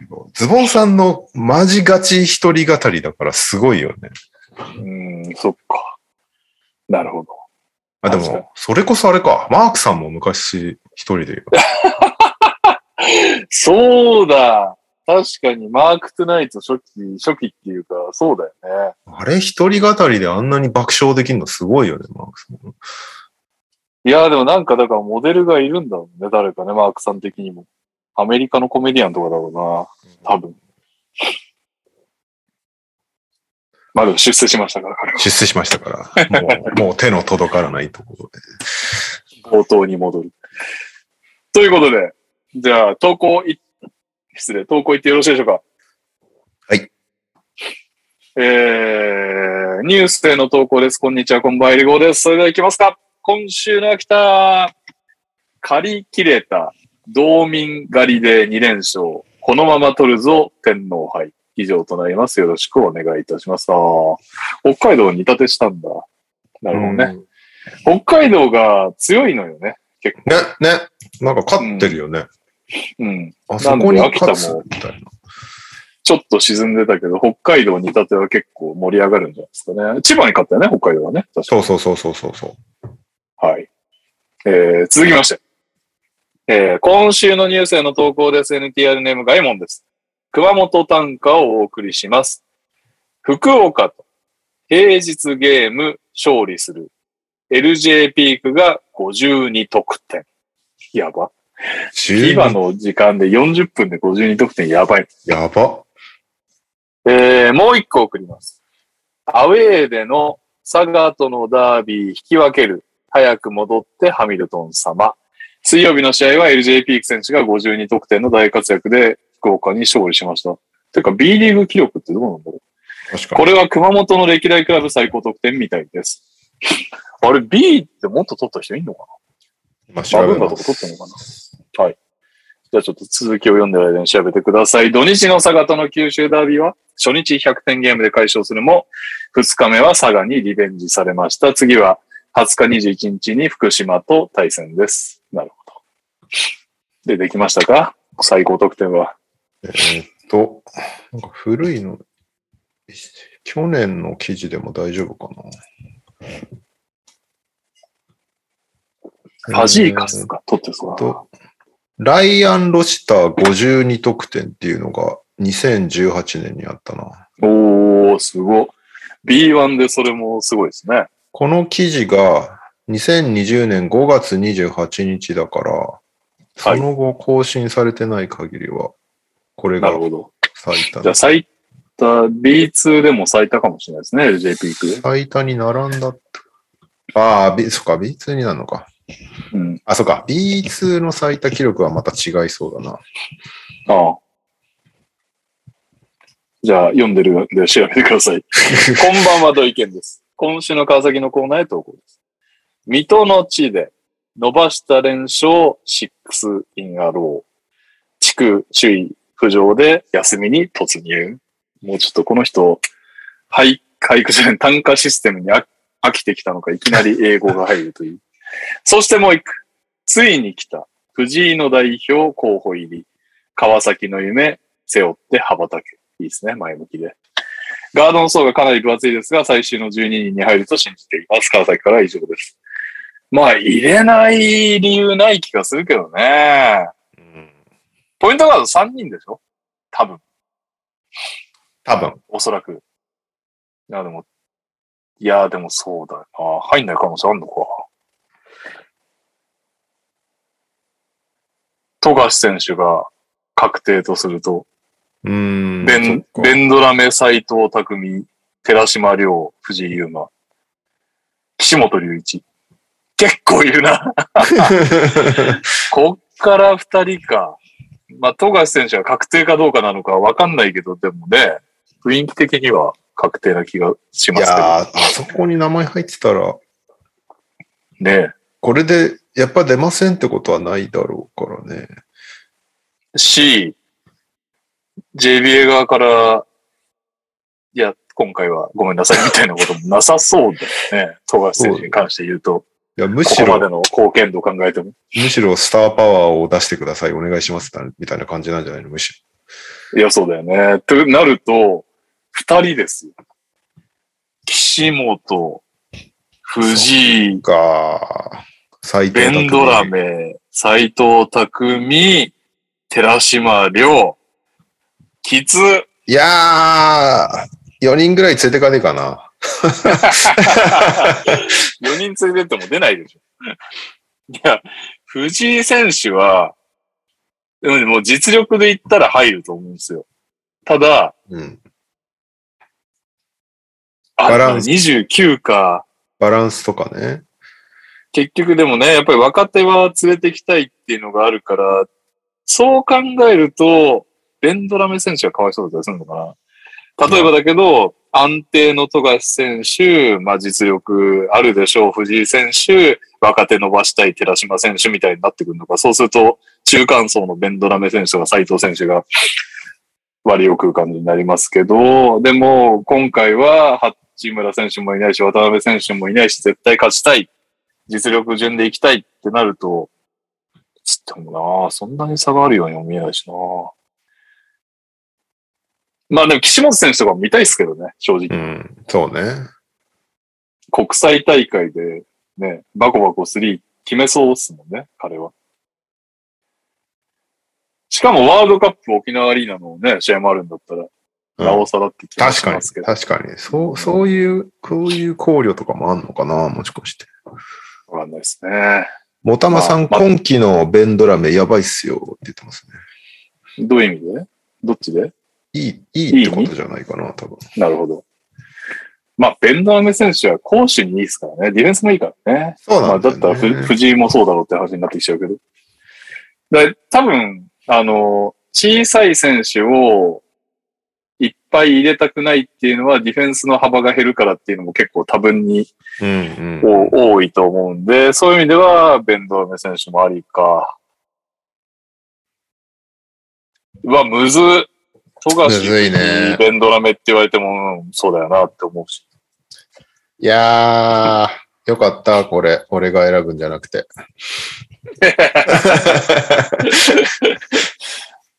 やりますか、今度。大芝ジャパン、大西ジャパン、右利きジャパン、ニャオジャパン、カズマあージャパン。いいっすね。やりますか。ニャオジャパン心配だな。ニャオジャパンはまず知ってる人が少ない。 え、田中引退したんですかはいい。やー、というわけで、そうくんとか見たいけど。えっ、と、B2 記録、ダブアツさん、18、19シーズンに愛媛のフィッツジェラルドの58得点が最高だそうです。やば。フィッツジェラルドね。はい。はい。ありがとうございます、田畑さん。ありがとうございます。オリミラです。今週の大学バスケ投稿です。インカレの出場権かけ挑戦し、2部から1校明治が出場。先日、インカレチャレンジマッチが行われました。1部下位4校、各校早稲田、青学、拓殖、神大。2部上位4校、明治、国士、明星、東洋が出場し、勝ったチームがインカレに出場できる1回限りの戦いです。やはり一部が強かったですが、二部からは唯一明治大が神大に勝ち、インカレ出場を決めました。お各母校は惜しくも敗れました。なるほど。この8校のうちに、オリミア君の母校があるということですね。 えー、ちなみにインカレは12月6日から12日まで行われますので、皆さんもぜひ行きましょう。ちなみにインカレ前に、新海監督のインカレ特集もあるんですかね、笑い。インカレ特集、そんなのやってたな。そういえば、やってくれるのが、あの人、最近どうなんですか忙しいんですかいや、新海さん、問題はリモート出演が厳しいっていうところにあって、はあ、あなんですかリの、モート出演厳しいって。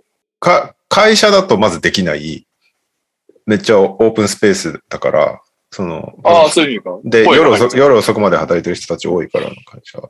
はいはい。で、家でもやるスペースがないらしくて、前に、そう前にダイナーの大喜利出てよっつって誘ったんだけど、最初、あ、やりたいやりたいって言ってくれたんだけど、あ、リモートで参加ちょっと厳しいわっていうことになって、誘えてないんですよね。もう KG5 点に連れてくるじゃないですか。 それだけのために。それだけのために。確か なんならうちの方が近いですけどね、新海監督の家から。に。確かに。もしくはね、NTR オフ、オフ収録をやるからですよね。ああ、そっか。今の状況だったらそれもあるんだな。はい。はい。えー、続きまして、お疲れ様です。山立です。今週の東京羽田へ投稿です。初勝利、山梨相手に痛み分け、安定感と勝負強いナコ。今季、お互いに勝ち星がない山梨戦、1戦目は60対59と1点差で悔しい敗戦も、2戦目は51対65と今季初白星を獲得しました。プレータイムを制限している本橋選手ですが、短いプレータイムの中で得点にアシスト、スティールと安定感が素晴らしかったです。ターンオーバーもゼロ。えー高野橋選手も1戦目はスリーポイント5本、2戦目は4スティールと攻守に活躍されていました。次戦は2週相手のシャンソン戦ですが、その前に皇后杯2次ラウンドがあります。なるほどね。やばい。マジでやばいぐらい W 終えてないです。俺もありが W とう置ごいざてますない。いやー、今週はあれだね、軸丸選手の名前が出てこなかったね。確かに。名前が好き、軸丸。結構なんか、やっぱり、顔もいいということだって人気らしいです、軸丸選手。名前がいいだけではなく。なるほど。 はい。お疲れ様です。ミケレです。今週も京都短歌をお送りします。先見えぬ、伸びる連敗11に、富山に抜かれ再開へ、以上となります。うま、うまむくことのない雰囲気にファンも荒れ気味のツイートが目立ちます。京都からは以上です。京都ファンが怖いので、僕は何も言いません。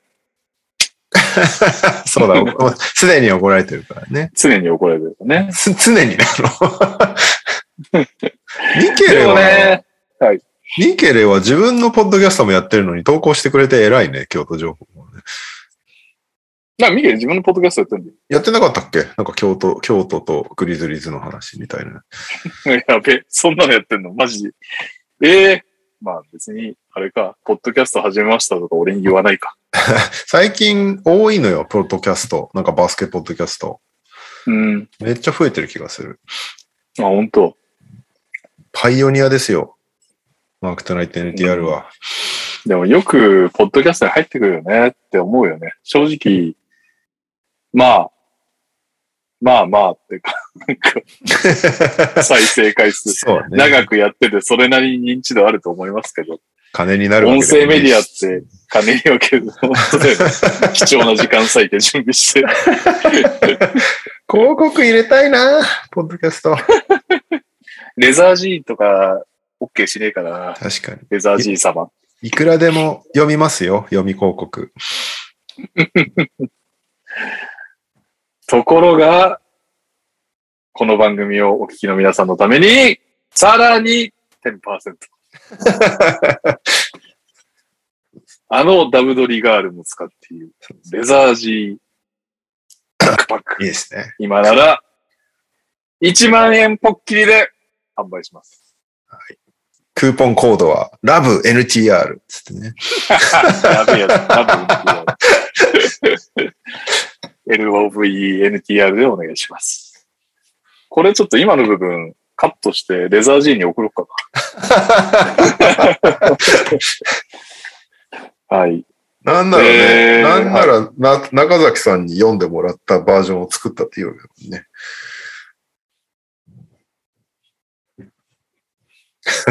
めっちゃミュートして咳をしてましたね。 なんかね、喉に引っかかってます、さっきから。はい。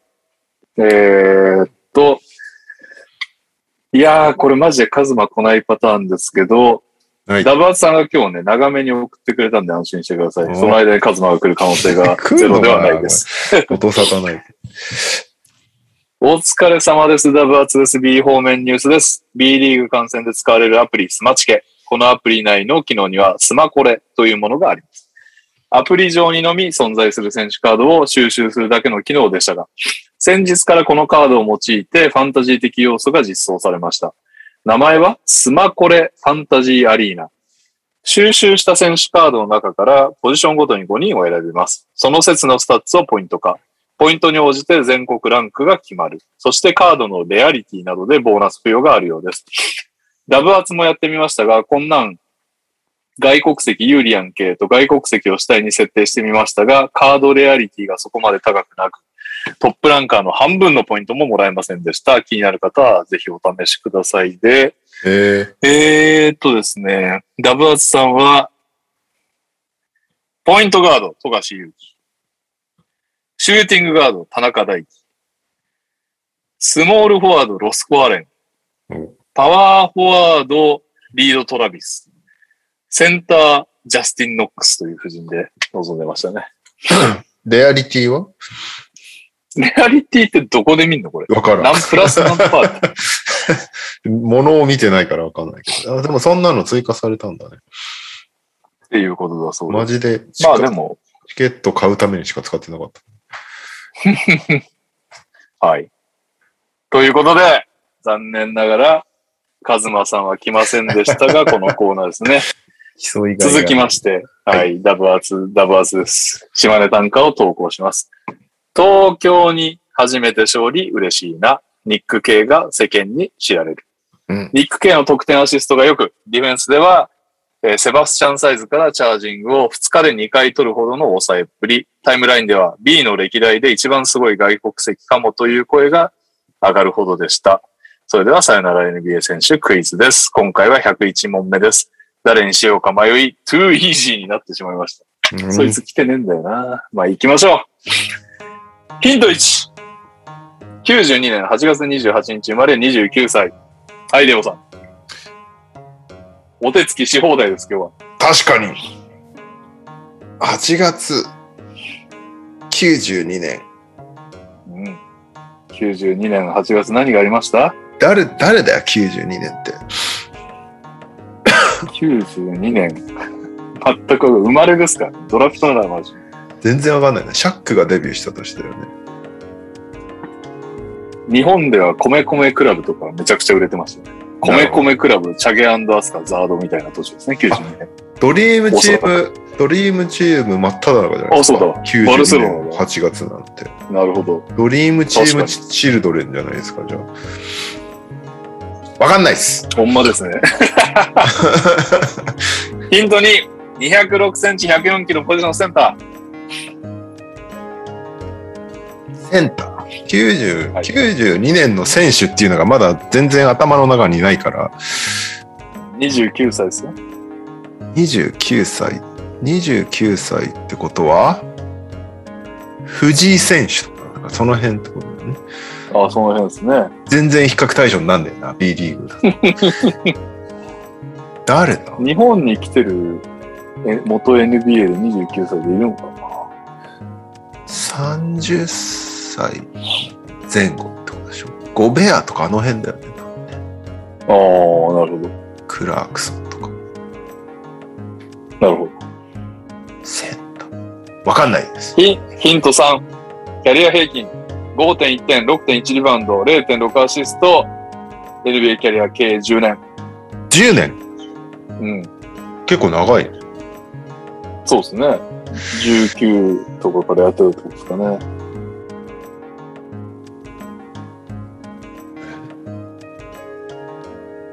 5.6? まあ、そんなの知ったところって感じだけど。わかんないです。ヒント4。15、16、17、18シーズンには82試合出場とタフな選手。すごいじゃん。すごいですね。8 2シーズンも、10シーズン中2シーズンは82試合に出てる。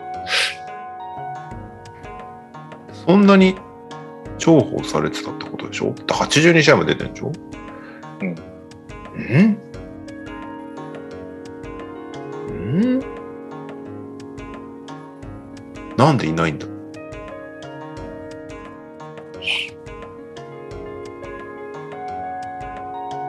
うん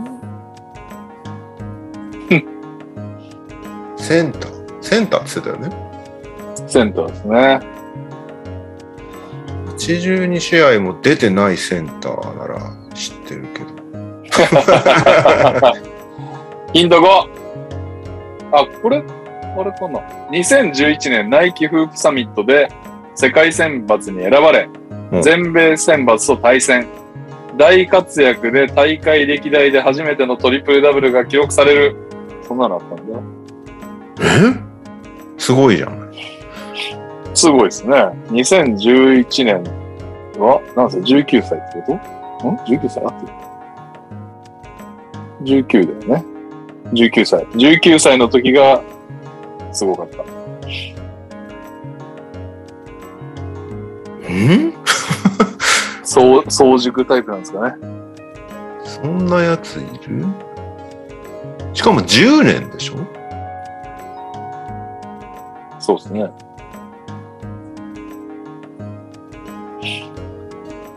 あの、つい最近まで僕の感覚ではいましたね。なんかその、あ、この人もう NBA いないんだって感じです。ああ、そういう感じなんだ。うん。ああ、そうなんだ。えー、誰だろヒント6、うはい。 2011年ドラフト7位。高い。 2011年、日本が震災に揺れてた年ですよ。一番ドラフトとか気にしてない年だ な。震災で大変だもの。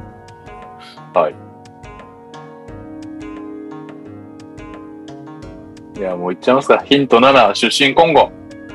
アフリカ系、いませんでした。アフリカ系でタフなセンター。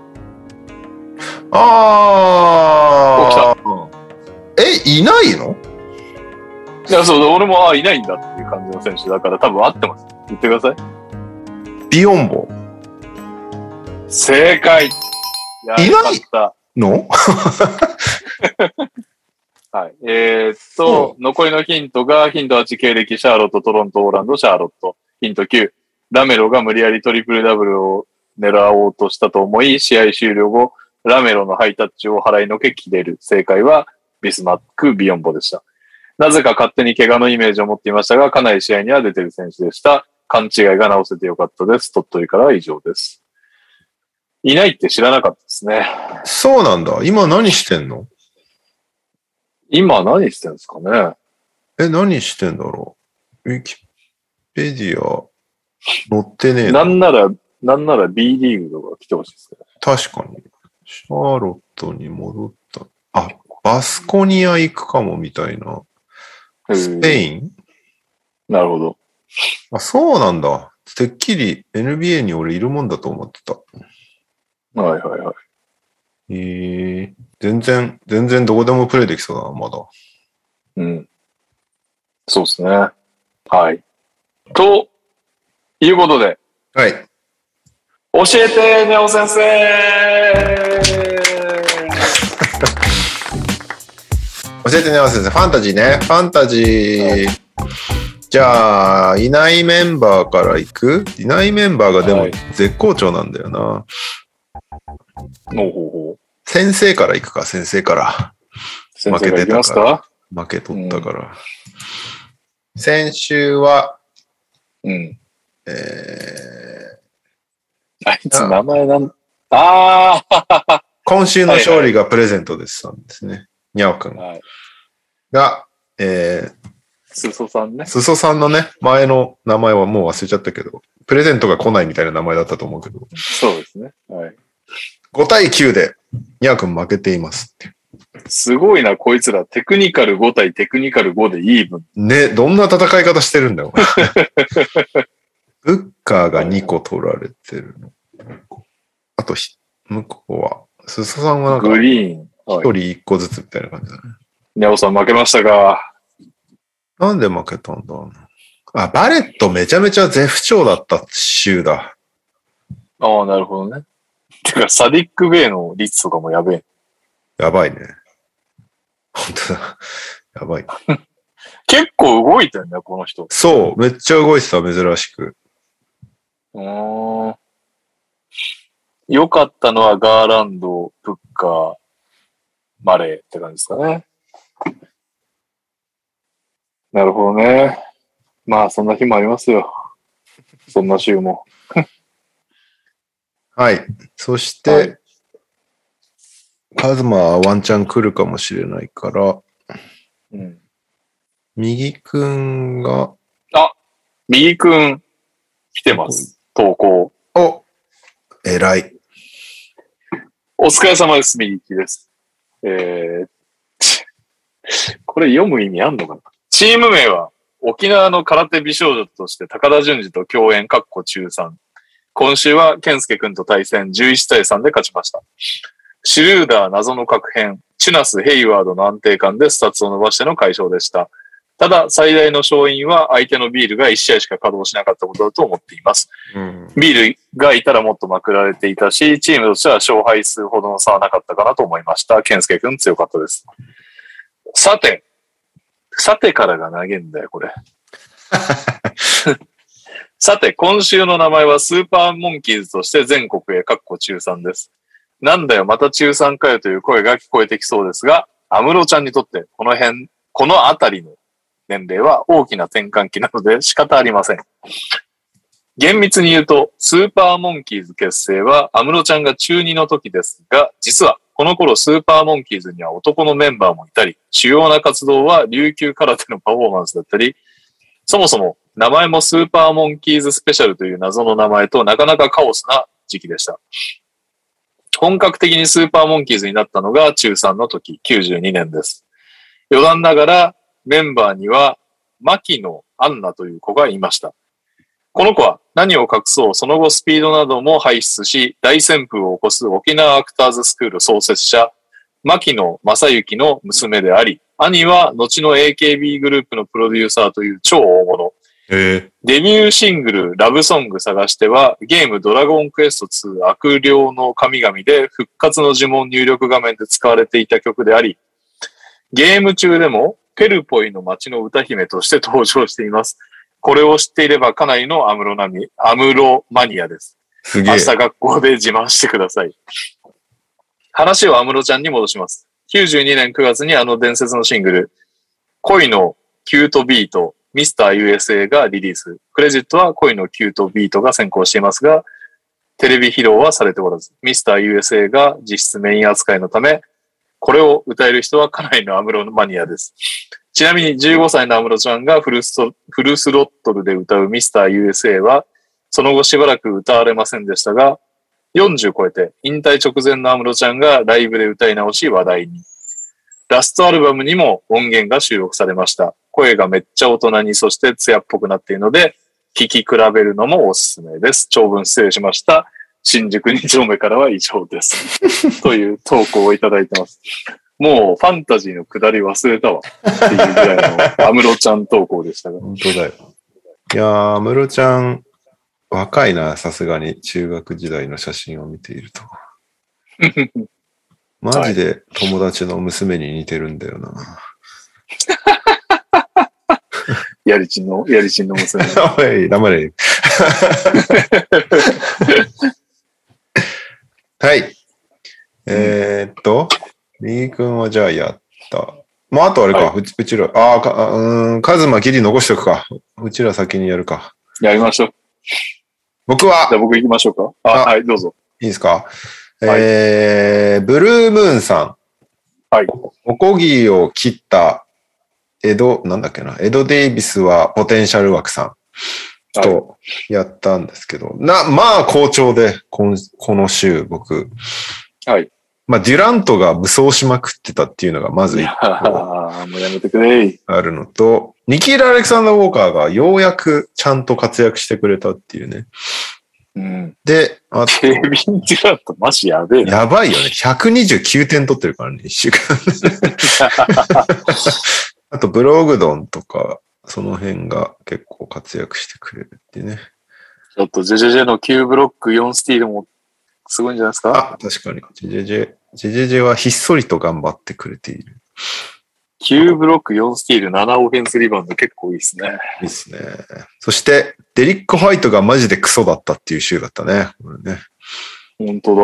これ1試合しか出てないわけじゃないからね。確かに1試合のスタッツでもおかしくない。全試合出てるからね。すごくやなばい。6分の1、10分の0って続けられた時にはマジでどうしようかと思った。それを今週やってくれと。ちょっとね、調子戻してきて。ではい、途中で、えっと、マリック・ビーズリーに嫌気がさして、えーはい誰取ったんだっけなこれ。誰かを取ったんだよな当然だけど。あれ誰取ったんだっけなあ、ブレッドソー取ったんだ。ブレッドソーを取りました。そして、えっと、あれ、ブレッドソン当たってんじゃん。あ、そうそうそう。1試合だけ、あ、2試合出たのかなうん。すご。で、えーっと、あと、コルクマズ、もう、もうそろそろ、みんなプロトコルから戻ってきそうだから、切って、えーっと、怪我明けのテイレン・ホートン・タッカーを取りましたっていう、なるほど。今日早速大活躍してくれました。 やめてくれ。もう、コギーさんもね、でも、あの、アンソニー・エドワーズとか、めちゃめちゃ良かったからね。先週のね、先週の放送を聞いて、にゃおからあ、そうそうそういそう。らないコマ3枚を押し付けられそうになってたことに気づいて怒っていたブルームーンさ んね。あと、でも俺はあれ見て思ったんだけど、うん。にゃおのトレード提案にしては優し確かに、確かい。いに。つも、毎年お前ふざけんなよみたいな。もっとえげつないのを提案してくれたりするから。かもってんじゃねえよみたいなことが毎年起こってる気がするけど。ロジアでドノバン・ミッチェルみたいなことを言う、 そういうのやらかす人ですけど。すごい全調然子。今回のブルームーンさんへの提案はむしろ、おお、にゃおそんな提案するんだみたいな感じだったけど、俺は。確かに。にゃおは、高値売りが上手だよね。上手ですね。はまあ、あれ辺もテクニックなんだしけど。い。あと、ジェイレン・ブラウンがいなかったの超助かりましたっていうね。ああ、それはでかいね。です。はい。そして、中田秀俊さんお願いします。はい。スタッツとは旅であるは、千葉ロッテマリーンズボンと対戦しまして、まあ正直ズボンさんは、カイリー・アービングと八村塁を持ってる時点で、うん。かなりの、その、なんですか、もう後半勝負そうだよじゃね。ないですか、そもそも。の、の割にな上にツイッターでどうすればいいんだって嘆いてたけ ど。の上に、今週僕と当たった週は、エイトンお休み、うんえー、折り肉故障ってなったんで、人誰もいいない状況で、私も、でもそれでも10対4だったんですよ。だから、はいはいはい。正直、うちも調子は良くなかったです。あのね。もう誰もいないズボンさん相手に10対4っていう感じですね。はい。でも、モラントめっちゃ活躍してんじゃん。まあ、モラントはね、常にいいですよね。あ、誰か。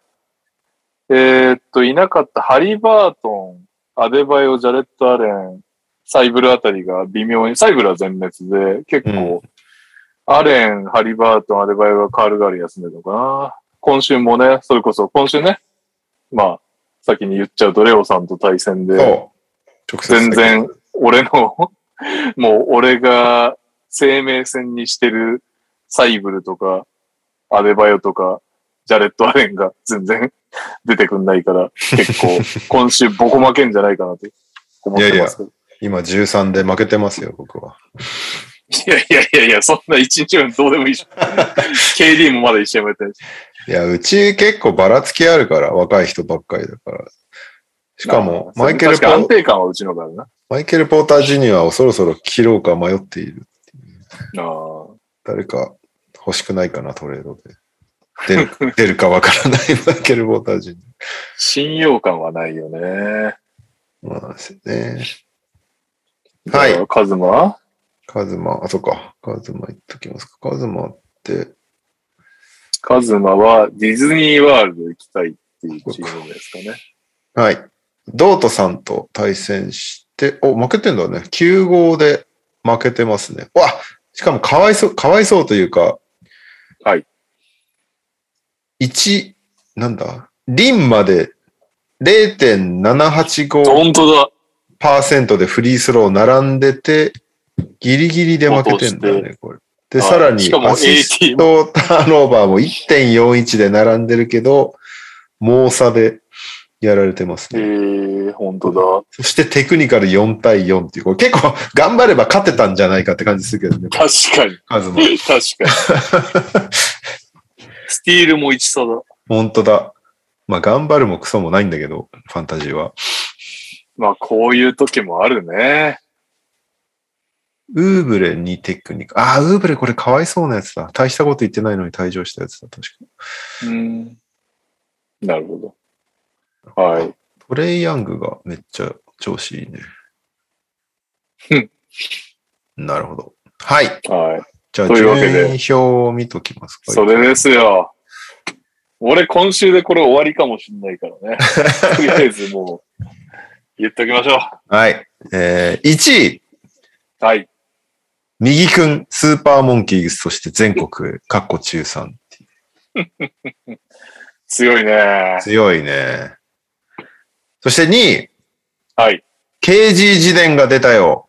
大西そうレでオ。すね。 2.5毎ゲー週ム差こで。のコーナーで KG 自伝を宣伝できるという。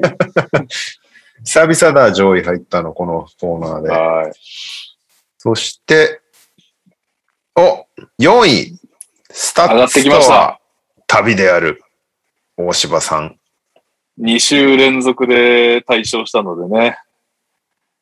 今週負けるにしてもちょっと、あの、ちょっとでもいいから取りたいって思いますよね、これも。 4位まで3.5ゲーム差だだから、来週でまた大きく変わる可能性がある。これ3位誰だ、うん瀬戸内3位、マルクスさんって書いてありましたね。のど自慢10周年記念全国大会優勝して、 堀越へって、これ誰の、誰のあれを語り始めてる のマルクスさん確写真見てもわかんないんだけど。え、写真拡大してください。誰全然わかんない。誰これ昭和のアイドル感ありますな。わかんない。そして、そしメて、ンバーはね、6位。にゃおくんが6位。うん。 6ゲーム差。これ首位とのゲーム差だよね。そしそういうことて、ですね。 7位、カズマう。ん7.5ゲーム差ということで。まだ奇跡的にメンバー全員、プレイオフ圏内にいますね。うん。これ、なかなかない展開ですよね。大体いないからね。このまま行きたいけど。はい。よかったです。はい。頑張りましょ頑張りましょう。で、えーっと、ここでちょっと申し訳ないんですけど、おかかさんから、あの、にゃお先生、投稿が来てたんですが、う。はい。今週はちょっとにゃおがいないということで、来週もまだ同じ悩みを抱えていたら、投稿お願いします。すいません。おおどうしたあまさかの、あ、来 た待ってたよ。もういろいろ終わったよ。そうですよね。あなんだっけのー知り合いで、知り合いじゃないな。知り合いじゃなくてもいいのか。こいつ、出世したなーって思う人。出世したなですか、はい。知り合いの方がいいですかいや、知らなくても大丈夫ですよ。知らなくても大丈夫。全然知り合いでも何でもないんですけど、はい。ジャマイカルグリーンです かね。ジャマイカ出世しましたよ。まあ、出られるかもうわかんないような感じだったのに、グリズリーズ時代から考えるとってことね。はい。どこのチーム行っても、こう、ロールプレイヤーとして活躍できるほどの選手に出世したんで、確かに。あいつはよくやったなと思ってます。今、デンバーデンバー今、デンバーですね。どんぐらい出てるか知らないですけど。 14分。まあ、それぐらい、こう、コンスタントに多分出られるタイプなんで。ちょっと減ってきたね。そこねそうですね。はい。すいません。遅く、大変遅くなりました。お待ちしてよまろししくおた願いします。イエーイ。ありがとうございます。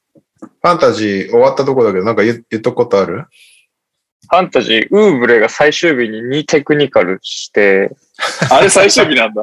あれ最終日です。もうあれのせいで負けた、負けましたね、完 全に。で、なんかスタッツもなんか、いや、そう、スタッツ見てたらさ、あの、アシストターンオーバーとフリースローが並んでるけど負けてるんだよ ね。はい。もうウーブレのせいじゃないですか。ウーブレのテクニカル、ここ関係ないだろ、だって。え、ウーブレ2テクニカルなければ、僕、テクニカル勝ってるじゃないですか。うん。はい。で、AT は、ウーブレ1ターンオーバー、0アシストなんで、ここでも勝ってたと思う。なるほどで、。最あ終日のとどこが並んでるんでしたっけフリースフロリー。ースロー。フリースローは、この日、ウーブレは打ってないですけど。打ってないねでまもあ確かウーブレに。のせい 77?7777? ウーブレ出してなきゃ77だったね。いや、そうなんですよ。もうウーブレのせいです。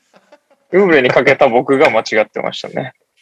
じゃあお前あのせといだなんよ。か、そうです。完全に僕のせいなんですけど、一個すごい言いたいのが、もうジュリアス・ランドルの大ブレーキがすごすぎて、あ、ランドル今そうなんだ。ランドルもなんか11点、11リバウンドなんもう、それこそジャマイカルグリーンができちゃうようなスタッツにしてる んですよ。で、ターンオーバー5とかやってくるんで、なんかもうきつい。確かに今、率も良くないしね。ボール変わったせいで、全然シュート入ってないんですよね。あ、出た。出た。僕、ボール変わったロンジェなんで。ボール変わったロンしじょゃうがなないいんだよ。このニュースの冒頭はあれだったよ。KD とステフ全然変わんねえから、ボール変わった論者はダメだっていう話だった ね。あなたりは別次元なんで。僕みたいな、もうなんか、インチキ臭いやつは、ボール変わったロンジャなんで。まあ、あとは、トバヤスがコロナから帰ってきて、シアカムも普通に試合出るようになって、いい感じではあるので、まあ、ランドルが復調してくれれば、もうちょっと勝てるかなとは思ってます。じゃあメンツは揃ったって感じなのか、カズマ的に一旦そうですね。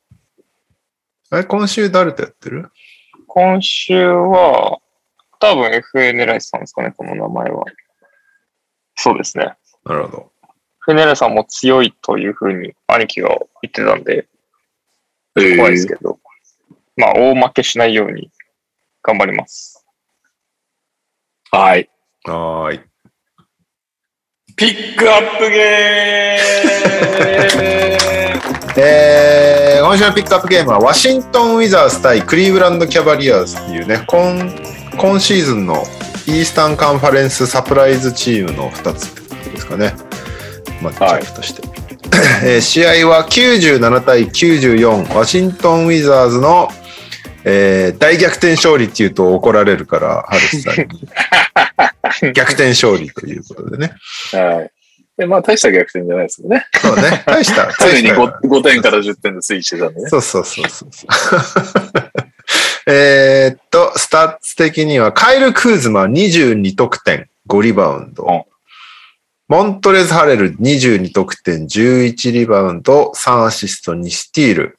えーブラッドリー・ビール15得点、7リバウンド、7アシスト。そして、キャバリアーズは、ベンチからリッキー・ルビオ20得点、5リバウンド、5アシスト、にしている。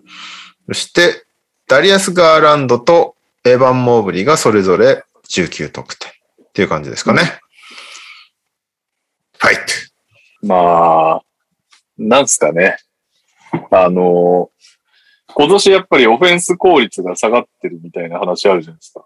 うんうん。でその中でやっぱり好調なチームはディフェンスはがいいんだろうなっていう感じは受けましたね。なんかあの、正直ワシン、 クリーブランドは正直何のイメージもなかったんですよ。申し訳ないんですけど。うん。僕はもう最近のクリーブランド、ここ近年のも、見た記憶もあんまないし、見た試合はガーランドクソうめえなっていう印象しか持ってなかったです。ごめんなさい、クリーブランドファンの皆さん。今年クリーブランドをしてなかったっけしばちゃん。違ったっけ今週はだから、えーあれです。えーっと、入れました。何位だか、あの、何位だか、6位だかなんだか忘れたけど、予想には入れたのは、 それもガーランドが好きだからっていう理由が大半構成を見てとかそういう話じゃないってことね。話じゃないですね。ジャレット・アレンをファンタジーでもう取った、あ、でもそれ前後どっちが先かわかんないけど、まあまあでもガーランドがそろそろ来るんじゃないかという、はい。それだけの予想でやってたんですけど、まあガーランドはいいですけど、うん。でも結局やっぱりディフェンスがいいですよね、2チームとも。そうだ、ね。さっきレーティング見たらレーティングも良かったし、まあ実際試合の感じ見ても、ね、っていう。あのー一応データも見たんだけど、なんか、ワシントンはリムへ侵入させるのを防いでて、クリーブランドはリムまでは入られてるんだけど、そこから落とさせてるみたいな感じで。ううんん。で、スリーポイントに関してはどちらもできるだけ打たせないように頑張ってるっていう感じですかね。だから、まあ、いいゲーム見たなっていう感じと、確かに。ただオフェンスはところどころやっぱり才能はあるんだけど、今の主流の感じはやっぱりしないですかね。あの、クリーブランドの方が将来性を感じました、僕は。そのオフェンスに関してははいはいはいはい。あの、やっぱりガーランドもいるし、モーブリーもね、ここから良くなる一方だろうから、っていうのを考えると、まあ、ジャレット・アレンもリムすごいし、っていうなんか効率的なシュートを打てるメンツが、クリーブランドの方が頭数がいて、ワシントンはやっぱりビールとディンウィリーがミドル主体になっちゃうんで、まあだからこそ、クズマとかが気持ちよく打てるっていうのはあるとは思うんですけど、シーズン通してって、どうなのっていうのは、やっぱりワシントンの方がクリーブランドよりは、ちょっと心配かなとは思いましたがね、見た感じ。うん。俺の印象だけど。まあ、こっから、まあ、ビールはやっぱり、まあ、DV ではわかんないけど、ビールはやっぱりすごいプレイヤーなので、こっからスリーポイントも入り出すとか、あんのかもしれないけど。ビールはさ、うん打ち続けるメンタルがやっぱりすげえなって思った、ね。。確かに、最初この試合山が十何本ぐらい連続で落としたんで第3クォーターの残り4分半ぐらいまでシュートが1本も入ってなかったんだよね。すごいよね。でもその後もずっと打ち続けたし、終盤もすげえ貴重なところで決めたりアシストしたりしてたし、なんかこの確かに、いや、本当トップ中トップの選手って自信が全く揺らがないんだなっていうのをなん確かに見てて思った。確かシーズン3が30%いってないところなんだよね、このシーズン。そうそう、今シーズンあんまり良くない。まあでもね、最近はその、なんだっけ、おばあちゃんが亡くなったりして、あ、そうなんだ。そうそう、家庭の事情がね、ありますけど。なるほど。まあ、あとは、彼が成長したっていうのは、あ の、カズマとも同意見になる気がするんですけど、ビッカースタッフ成長した感じすごい感じましたね。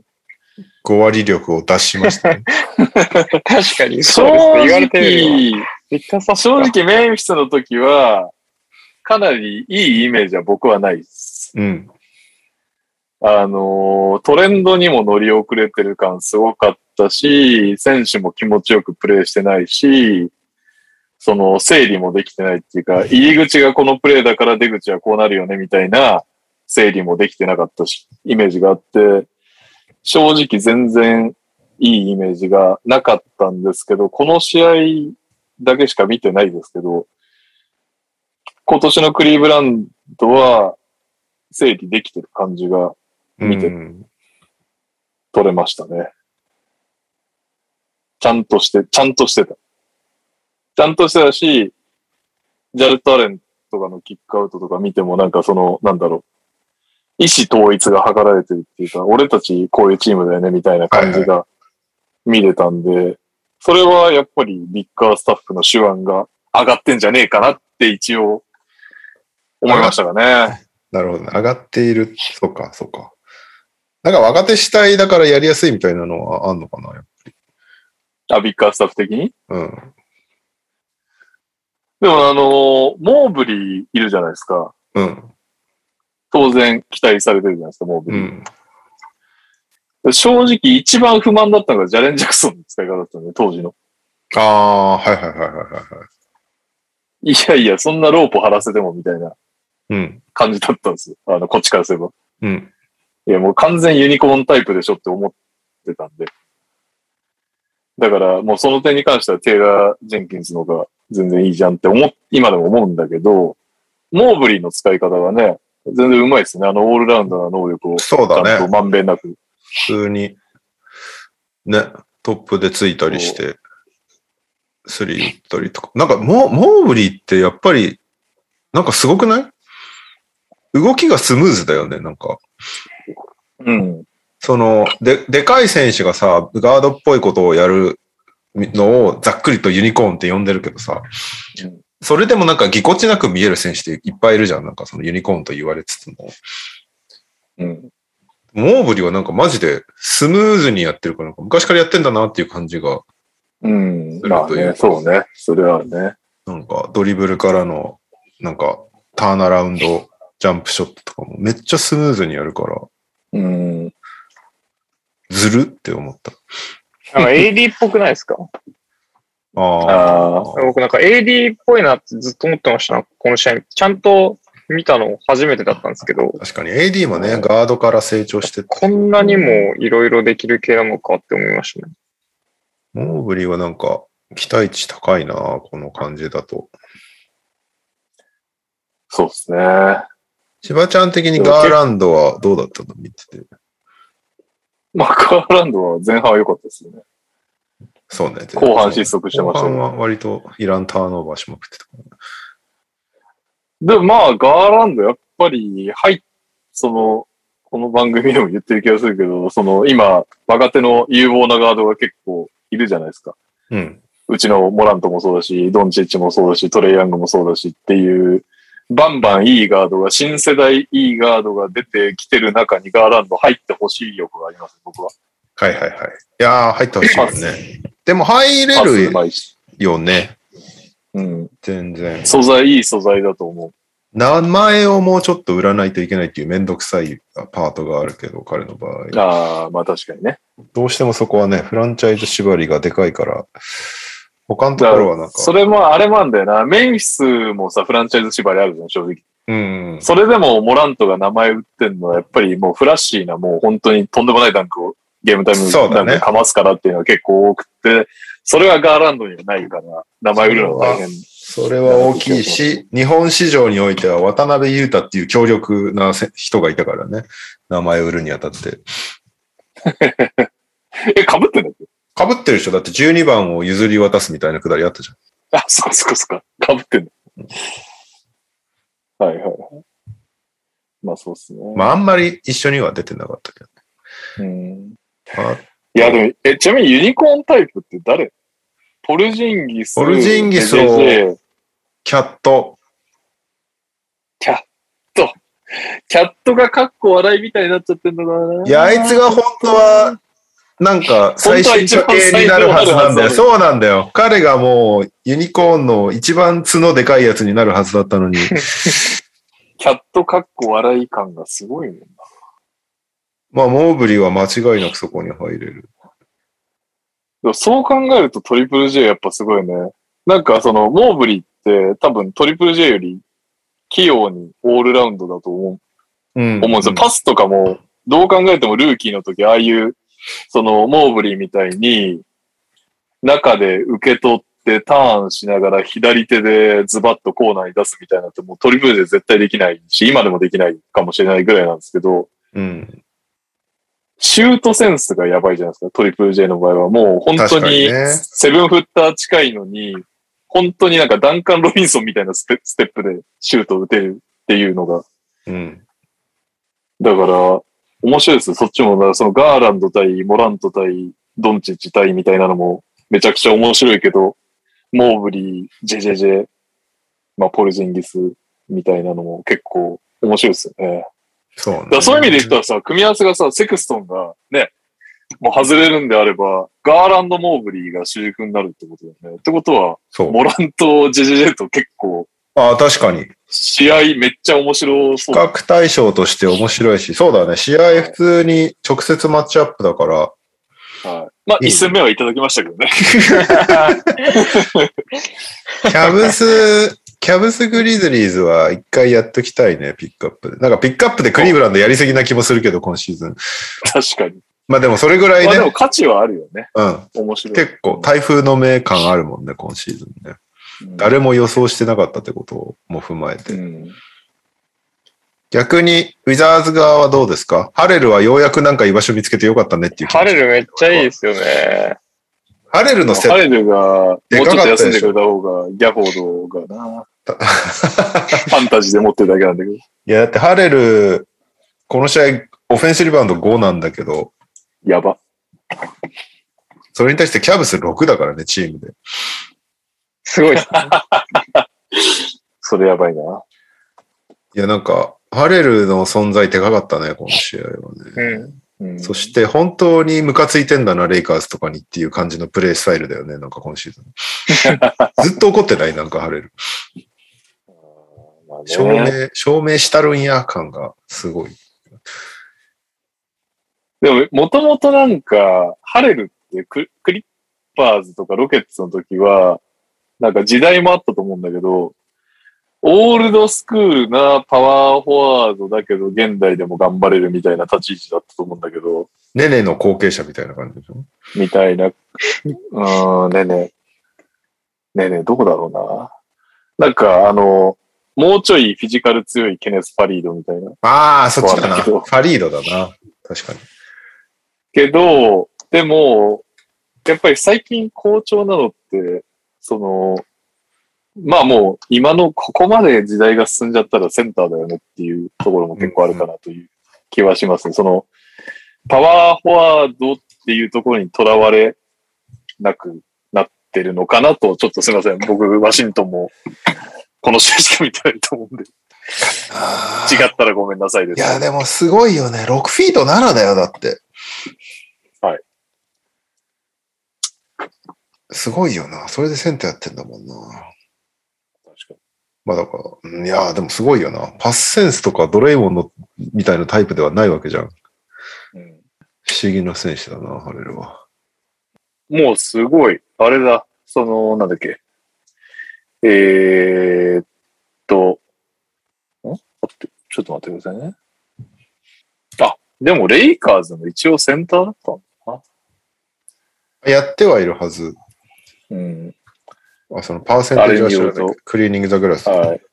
クリーニング・ザ・グラスで言うと、もうクリッパーズの途中からやっぱセンターメインっていう感じなんだね。だかああ、はいなるほどね。らそう考えると、じゃあレイカーズでなんで跳ねなかったのかっていう話になってくるな。だからハレルは俺を使わないからやって言ってたよ。なるほどね。そういうことね。そっかそっか。あ、しかもあれか、そっかそっか、ハレルは、LA がゆ、レイカーズが優勝したシーズンはいないのか。そうそうそうそう。だから優いろ勝いろかわいしそうだなた。後のシーズンに、あのー二人で入ってきたんだよね。あの、シックスマン賞候補として。はいはいはい、ルーシュルーダーか。あれシュルあ、シュールーダダーーか。シュルーダーとハシュルーダレールか、そっかそっか。シックスマンコンビで入ってきて、はいはいはいはい。どっちもあまりっていう感じで、1シーズンでいなくなるっていう、そっかそっか。結構かわいそうな感じ。かわいそうなのなるかほどね、プレータイムを取れなかった本人が悪いのか、ちょっとよくわかんないけど。うん。春ね。あとは、どうなんですかね、晴れる。えー、え、え、え、あとなんか思ったことあったかな。遠目で見てると、KCP とビールを見間違える。まあ、それはあるね。シルエットとヘッドバンドまで一緒だから。ワシントンの話、それかよっていう。しかもこの試合どっちもシュート全然入ってなくて、なんかもうどせめて、せめて入ってる方がビールっていう認識をさせてほしかったのに。いや、ここにどう八村入ってくんだろうっていうのがもう全然見えなかったな。心配だな。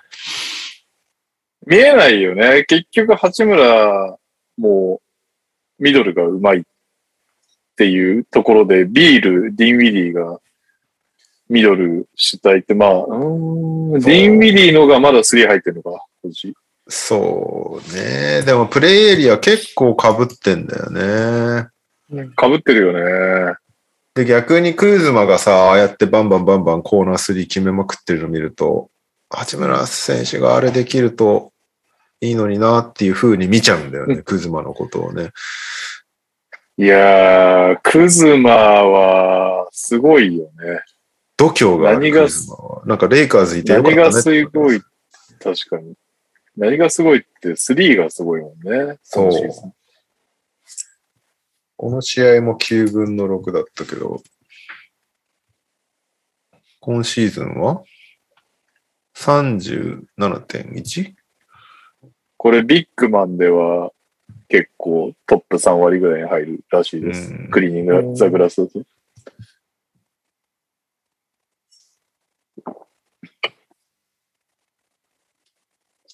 はい。はい。じゃあ、カズマのありがたいお言葉をいただい て。弟としてね、その役を引き継いでいただいて。いや、ビールが特にかなと思うんですけど、やっぱボールの影響受けてますよね。出たな、ウィルソン、ウィルソン。そこいや受けてますよ。シーズンを通して受けてるなっていうのは思いましたし、まあ、この試合でもすごく顕著に出てたんで、何クズマこんなん入ってんのに本当だまよ。あ、クズマは合うんでしょうね。あのウィルソンみたいな顔してますもん、クズマは。どんな顔で。 でもまあ、ビールとか、まあさっきあの、レオスおっしゃってましたけど、まあ気持ちのところ、やっぱ自分がこう、背負ってクニア的な感じで打ち続けるのもそうですし、まあドライブ攻めていくのもそうですし、結局ビールがこう、この試合結構出てたと思うんですけど、出続けることでのこう引力みたいなところはあると思うんで、ねそれがこう、よく影響してるなっていうのはこの試合見てて思いましたね。なんかクズマの、なんか終盤多分3本くらいスリー決めてたと思うんですコーナースリー決めてたと思うんですけど、うん。あれも結局、ディミディとか、まあ、ビールのドライブあってこそのみたいなところあったと思うんで、そうね。最後それの、ね、は、スリーもビールがそうですよね。パスアウトしたやつだもんね。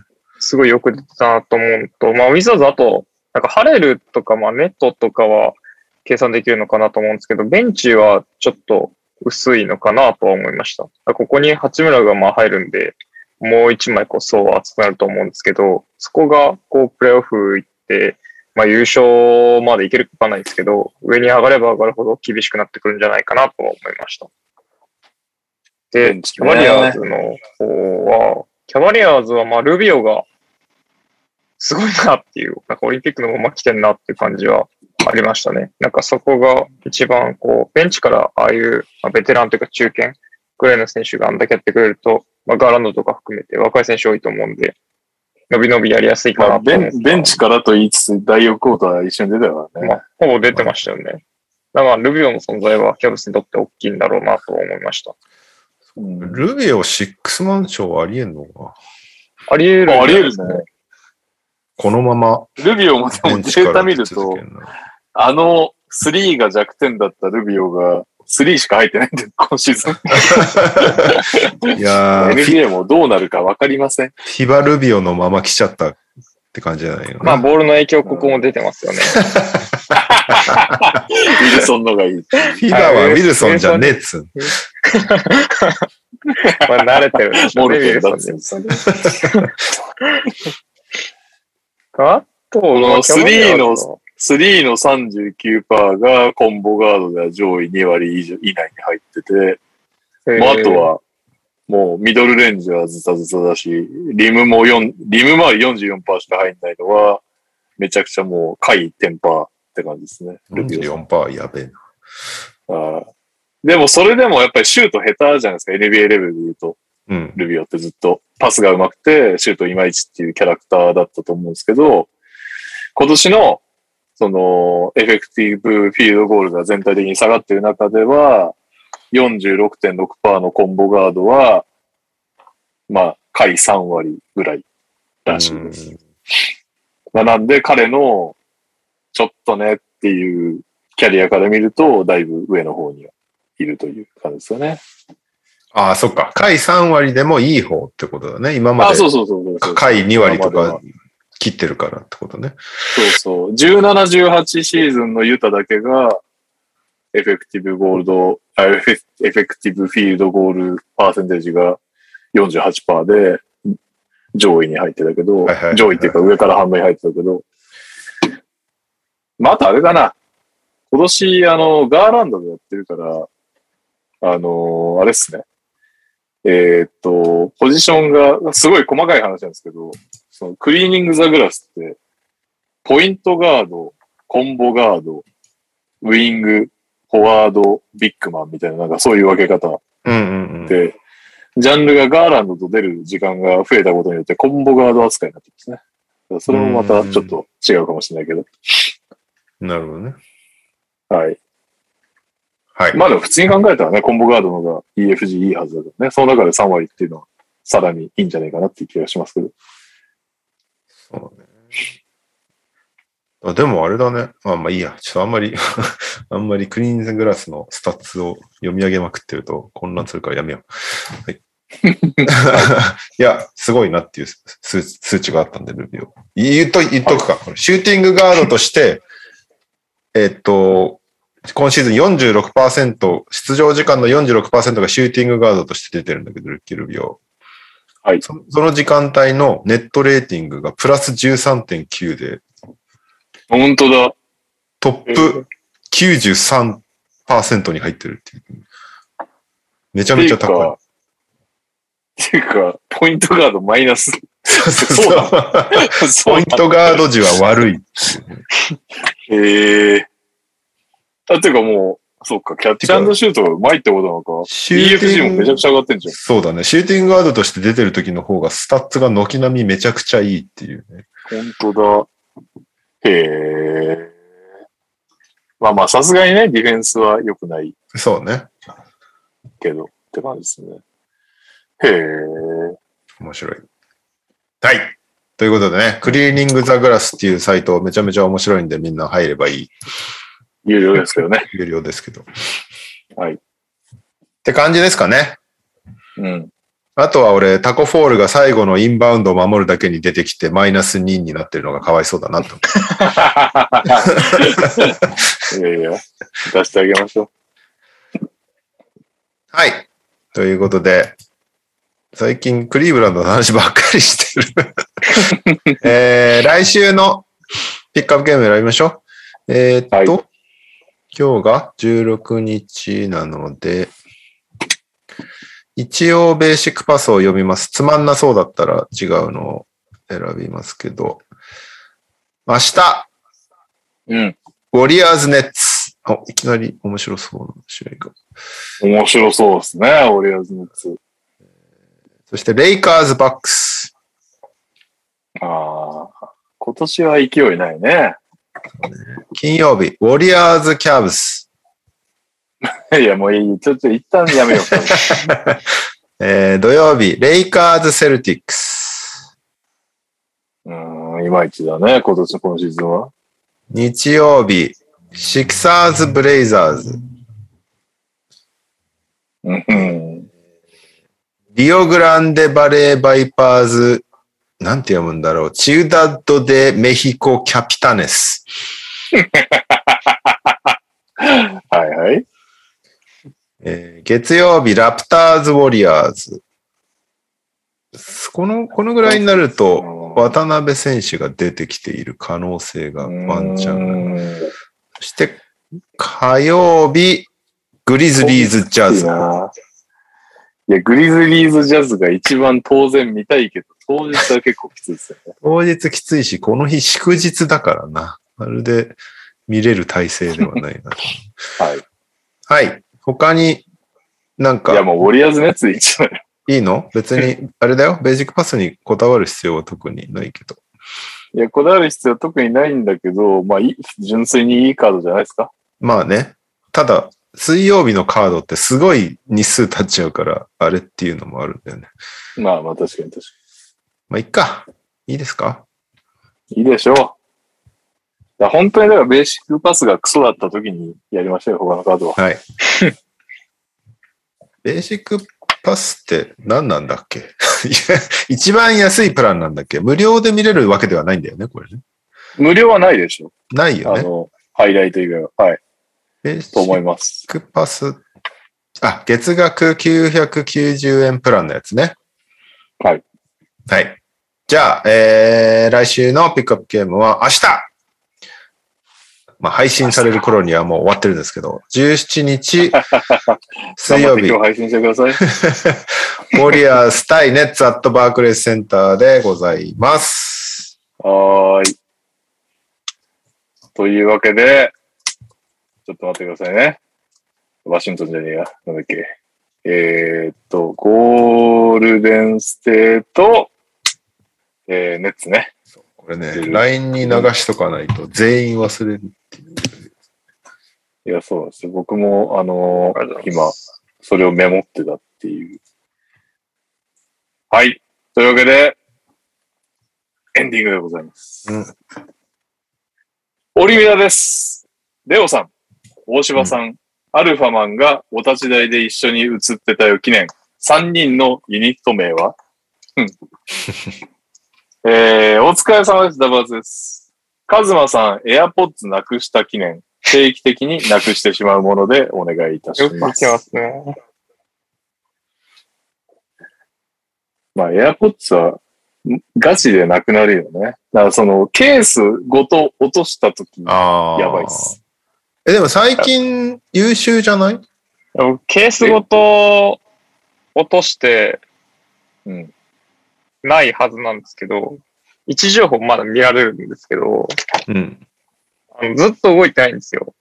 お最後に開けたところから。だから、誰かが持って歩いてるか、最悪僕が何かどっかに置いた記憶が全くないかのどっちかなんです けどなるほど。こないだ俺、携帯に、お前出かけたのに、AirPods の場所、ここから移動してないよみたいな通知来たよ。そんな通知、へーなんかそ、れもあるんでだすから俺がバスケに行ったとしよう。で、どっかの体育館にしばらくいました。で、そこから移動してるのに、お前の AirPods はまだ体育館にあるぞっていう通知が来た。えー、えー、そんなの来るの実際そうだっいや、一緒に移動してたから全然あったんだけた ど。の。なんやねん。ありがたい通知だったのかと思ったら。余計なお世話。あと AirPods 話もう一個していいですかはい。新しく AirPods 変えたんですけど、 うん。あの、うんイヤーチップって言うんですかあの、ゴムの部分。うん。あ、はあい。れのサイズが前回と違うんですよ。あ、そうなんだ。えー、えだからってことなんか何種類か入ってなかったっけデフォルトいでや、。3種類あるんですけど、僕真ん中ずっと使ってて、今回も真ん中使ってるんですけど、サイズが違くて、どっちなのちっちゃいの大きいのちっちゃく感じます。えー、なの取れでちゃうってことまあ、取れはしないんですけど、なんかあの、AirPods って結局、ノイキャンがいいじゃないですか。うん。うん。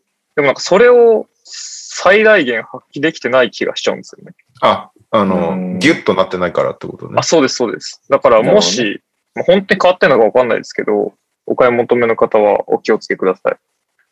いや、だから上のサイズ使えばいいだけど、え上のサイズって大きいんですよ。どうし て も。あれ、ダメなんで。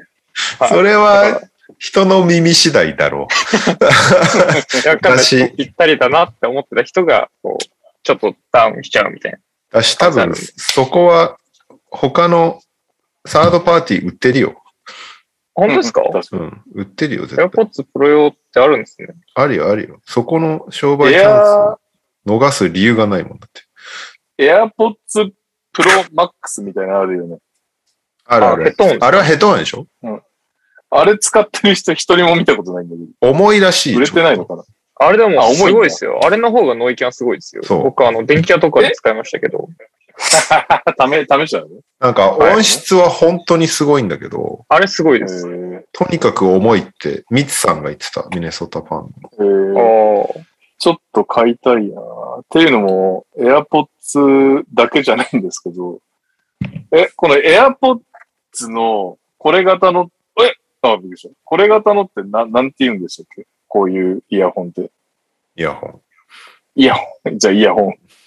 そういうあ の、こどうういいうう、こことのなんかそうさ、イヤホンにもいろいろあるじゃないですか。こういう、ね、このシリコン付きの、なんていうのかわすわか忘れましたけど、イヤホン。うん。あ僕、あの、耳くそがウェット系なんですよね。あー、溜まっちゃうってことなんかそ、うそう。もうすごい不衛生な感じがして。なるほどね。乾いてる系のドライ、ドライ耳くその人は全然いいと思うんですけど、えでもヘッドね、ホンもでも汚れるんじゃないですかこう、あの、ヘッいドホンはだって穴に突っ込まないでしょだって耳の。や、そん耳なが触れたこらう、耳の外側までジュクジュクなわけじゃないです。えでも AirPods 耳ってね Pro はさ、その、このイヤーバッドの部分、こうは取り外せるからさ、こう今これ、これ取り外したけど、はい。それで洗浄すりゃいい。なんかそうなんですね。だからめんどくさいから。臭いって言われちゃもう何もできない。いやめんどくさいって言われ てもめんどくさいからプロマックスも検討したいな。でもヘッドホンはヘッドホンで汚れる気しますけどね。けど、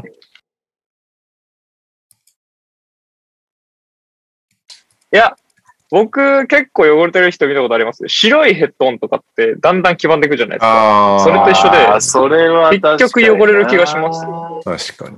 で、パエッアドポを買い替えッるツプ。ロマックスって白なんだっけいや、いや一応は。なグレーみたいなやつですよね。 3色ぐらいなかったっけじゃあごまかせる色にすればいいんだ。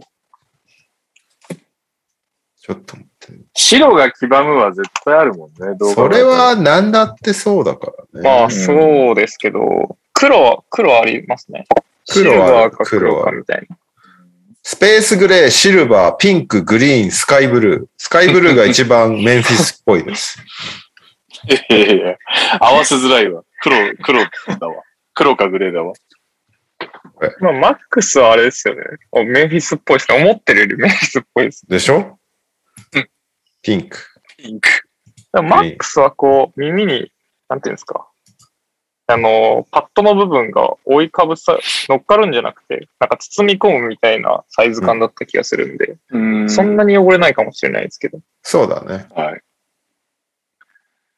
踏まえまして、はエンデい。ィングどうします、えーっと、俺とレオさんとアルファマンのユニット名が定期的になくしてしまうものですね。ユニット名はないからなくしてしまうものがないいくしてしまうもの僕は、整えましたよ。一個だけニュース差し込んでいい放送中急ににあったっぽいんで。なんすか来シーズン、プレシーズンを UAE で2試合やるそうです。えええアラー、ブ、そうアラブ首長国連邦。なるほど。これは、ジャパンゲームズ、ありえますね。ありえるんですか ?UAE でやるからいいやみたいな感じにならないですか大丈夫ですええ UAE まで来れるってことは、日本まで来かれる。うんなるほど。はい。はい。なくしてしまうものね。なくしてしまうものありますね。絶対ある僕もあ な。りますね。ある、ある、ある、ある、ある。うん。はい。はい。じゃあ行きますか。カズマさんも整えましたかはい、整えました。じゃあ、大芝、レオ、カズマで行きましょう。えー、本日のエンディングでございます。カズマさん、エアポッツなくした記念、定期的になくしてしまうものです。 3、2、1。ミラグレーン。ああ。えー、モバイルバッテリー。ああ、ああ。結構高いやつ。記憶。それあれでしょ記憶なくしてるんでしょ女性関係の。あえてなくしてるやつでしょリセット定し期てるんで的すよ。になぜかなくなっちゃうんでじすよ、ゅね。自分で光るやつをこう目にパチってやって記憶消してるんですね。ニューラライザーじゃないですか。え、俺付き合ったとか言ってないよねってやつでしょカズオさんが。え言ってないよねとかじゃないですよ。そんなこ最と低だな言ってるわけないでしょぐらいの感じなんで。言ってくるから。熱造あ向こうが記憶なくしてるんだ。いいっすね。最後に。すごい最高にしましたね。いいっすね。最後の方にやってきて、兄貴の、兄貴の分の取れ高も、ちゃんと弟が取ってるや つ。はーい。というわけで、See you あげー。あげ again! お疲れ様でした。いやーすごかった。なんだかんだで長かったな。いや、ほんと一瞬で終わるかと思って。二人なら一瞬で終わんだと思ってた。あとああの話はい。忘れたね、ワシントン対クリーブランドで、クズマがクリーブランドとやり合ってた話するの忘れちゃったね。あ、そうなんそうなんですか。知らない知らない。なんかあのどっちもどっちなんだけど、はいあどっちが言い始めたんだっけななんかクズマはレブロンに優勝リングをもらったみたいなことをレブロンのおかげで優勝できたみたいなこと言ってはいはい。てクズマはクリーブランドはゆレブロンがいなかったらクソみたいな街だって言っててでその後実際クリーブランドのこのスポーツ番組でカイル・クーズマってテロップの肩書きのところにあのレブロンにリングを取っていただいた人みたいなテロップが出てえー、それに対してさらにクーズマがなんかあ俺とクリーブランド共通点あるじゃんみたいなノリのいい反応をしたみたいななんかこう バチバチのクーズマとクリーブランドのやりたいっていうのがあったんだけどそんなだったんだ。それでも確かにネタとしては面白かっ言い忘れました。た。はい。今間に合う、間 に合ったね。 はい。来週は火曜日でいいのかな普通に休日だけもうなんか、休日の方がいいみたいな話になっててね。ど。あ、そう右さんと、右さんとニャオが。最近出社気味だからはいはい。ははい。い。はい。じゃあ、お疲れ様でした。お疲れ様です。お疲れ様でした。カズマ、ありがとう。はい聞いてくれていやいや、すいません、遅れてしまって。申し訳ないです。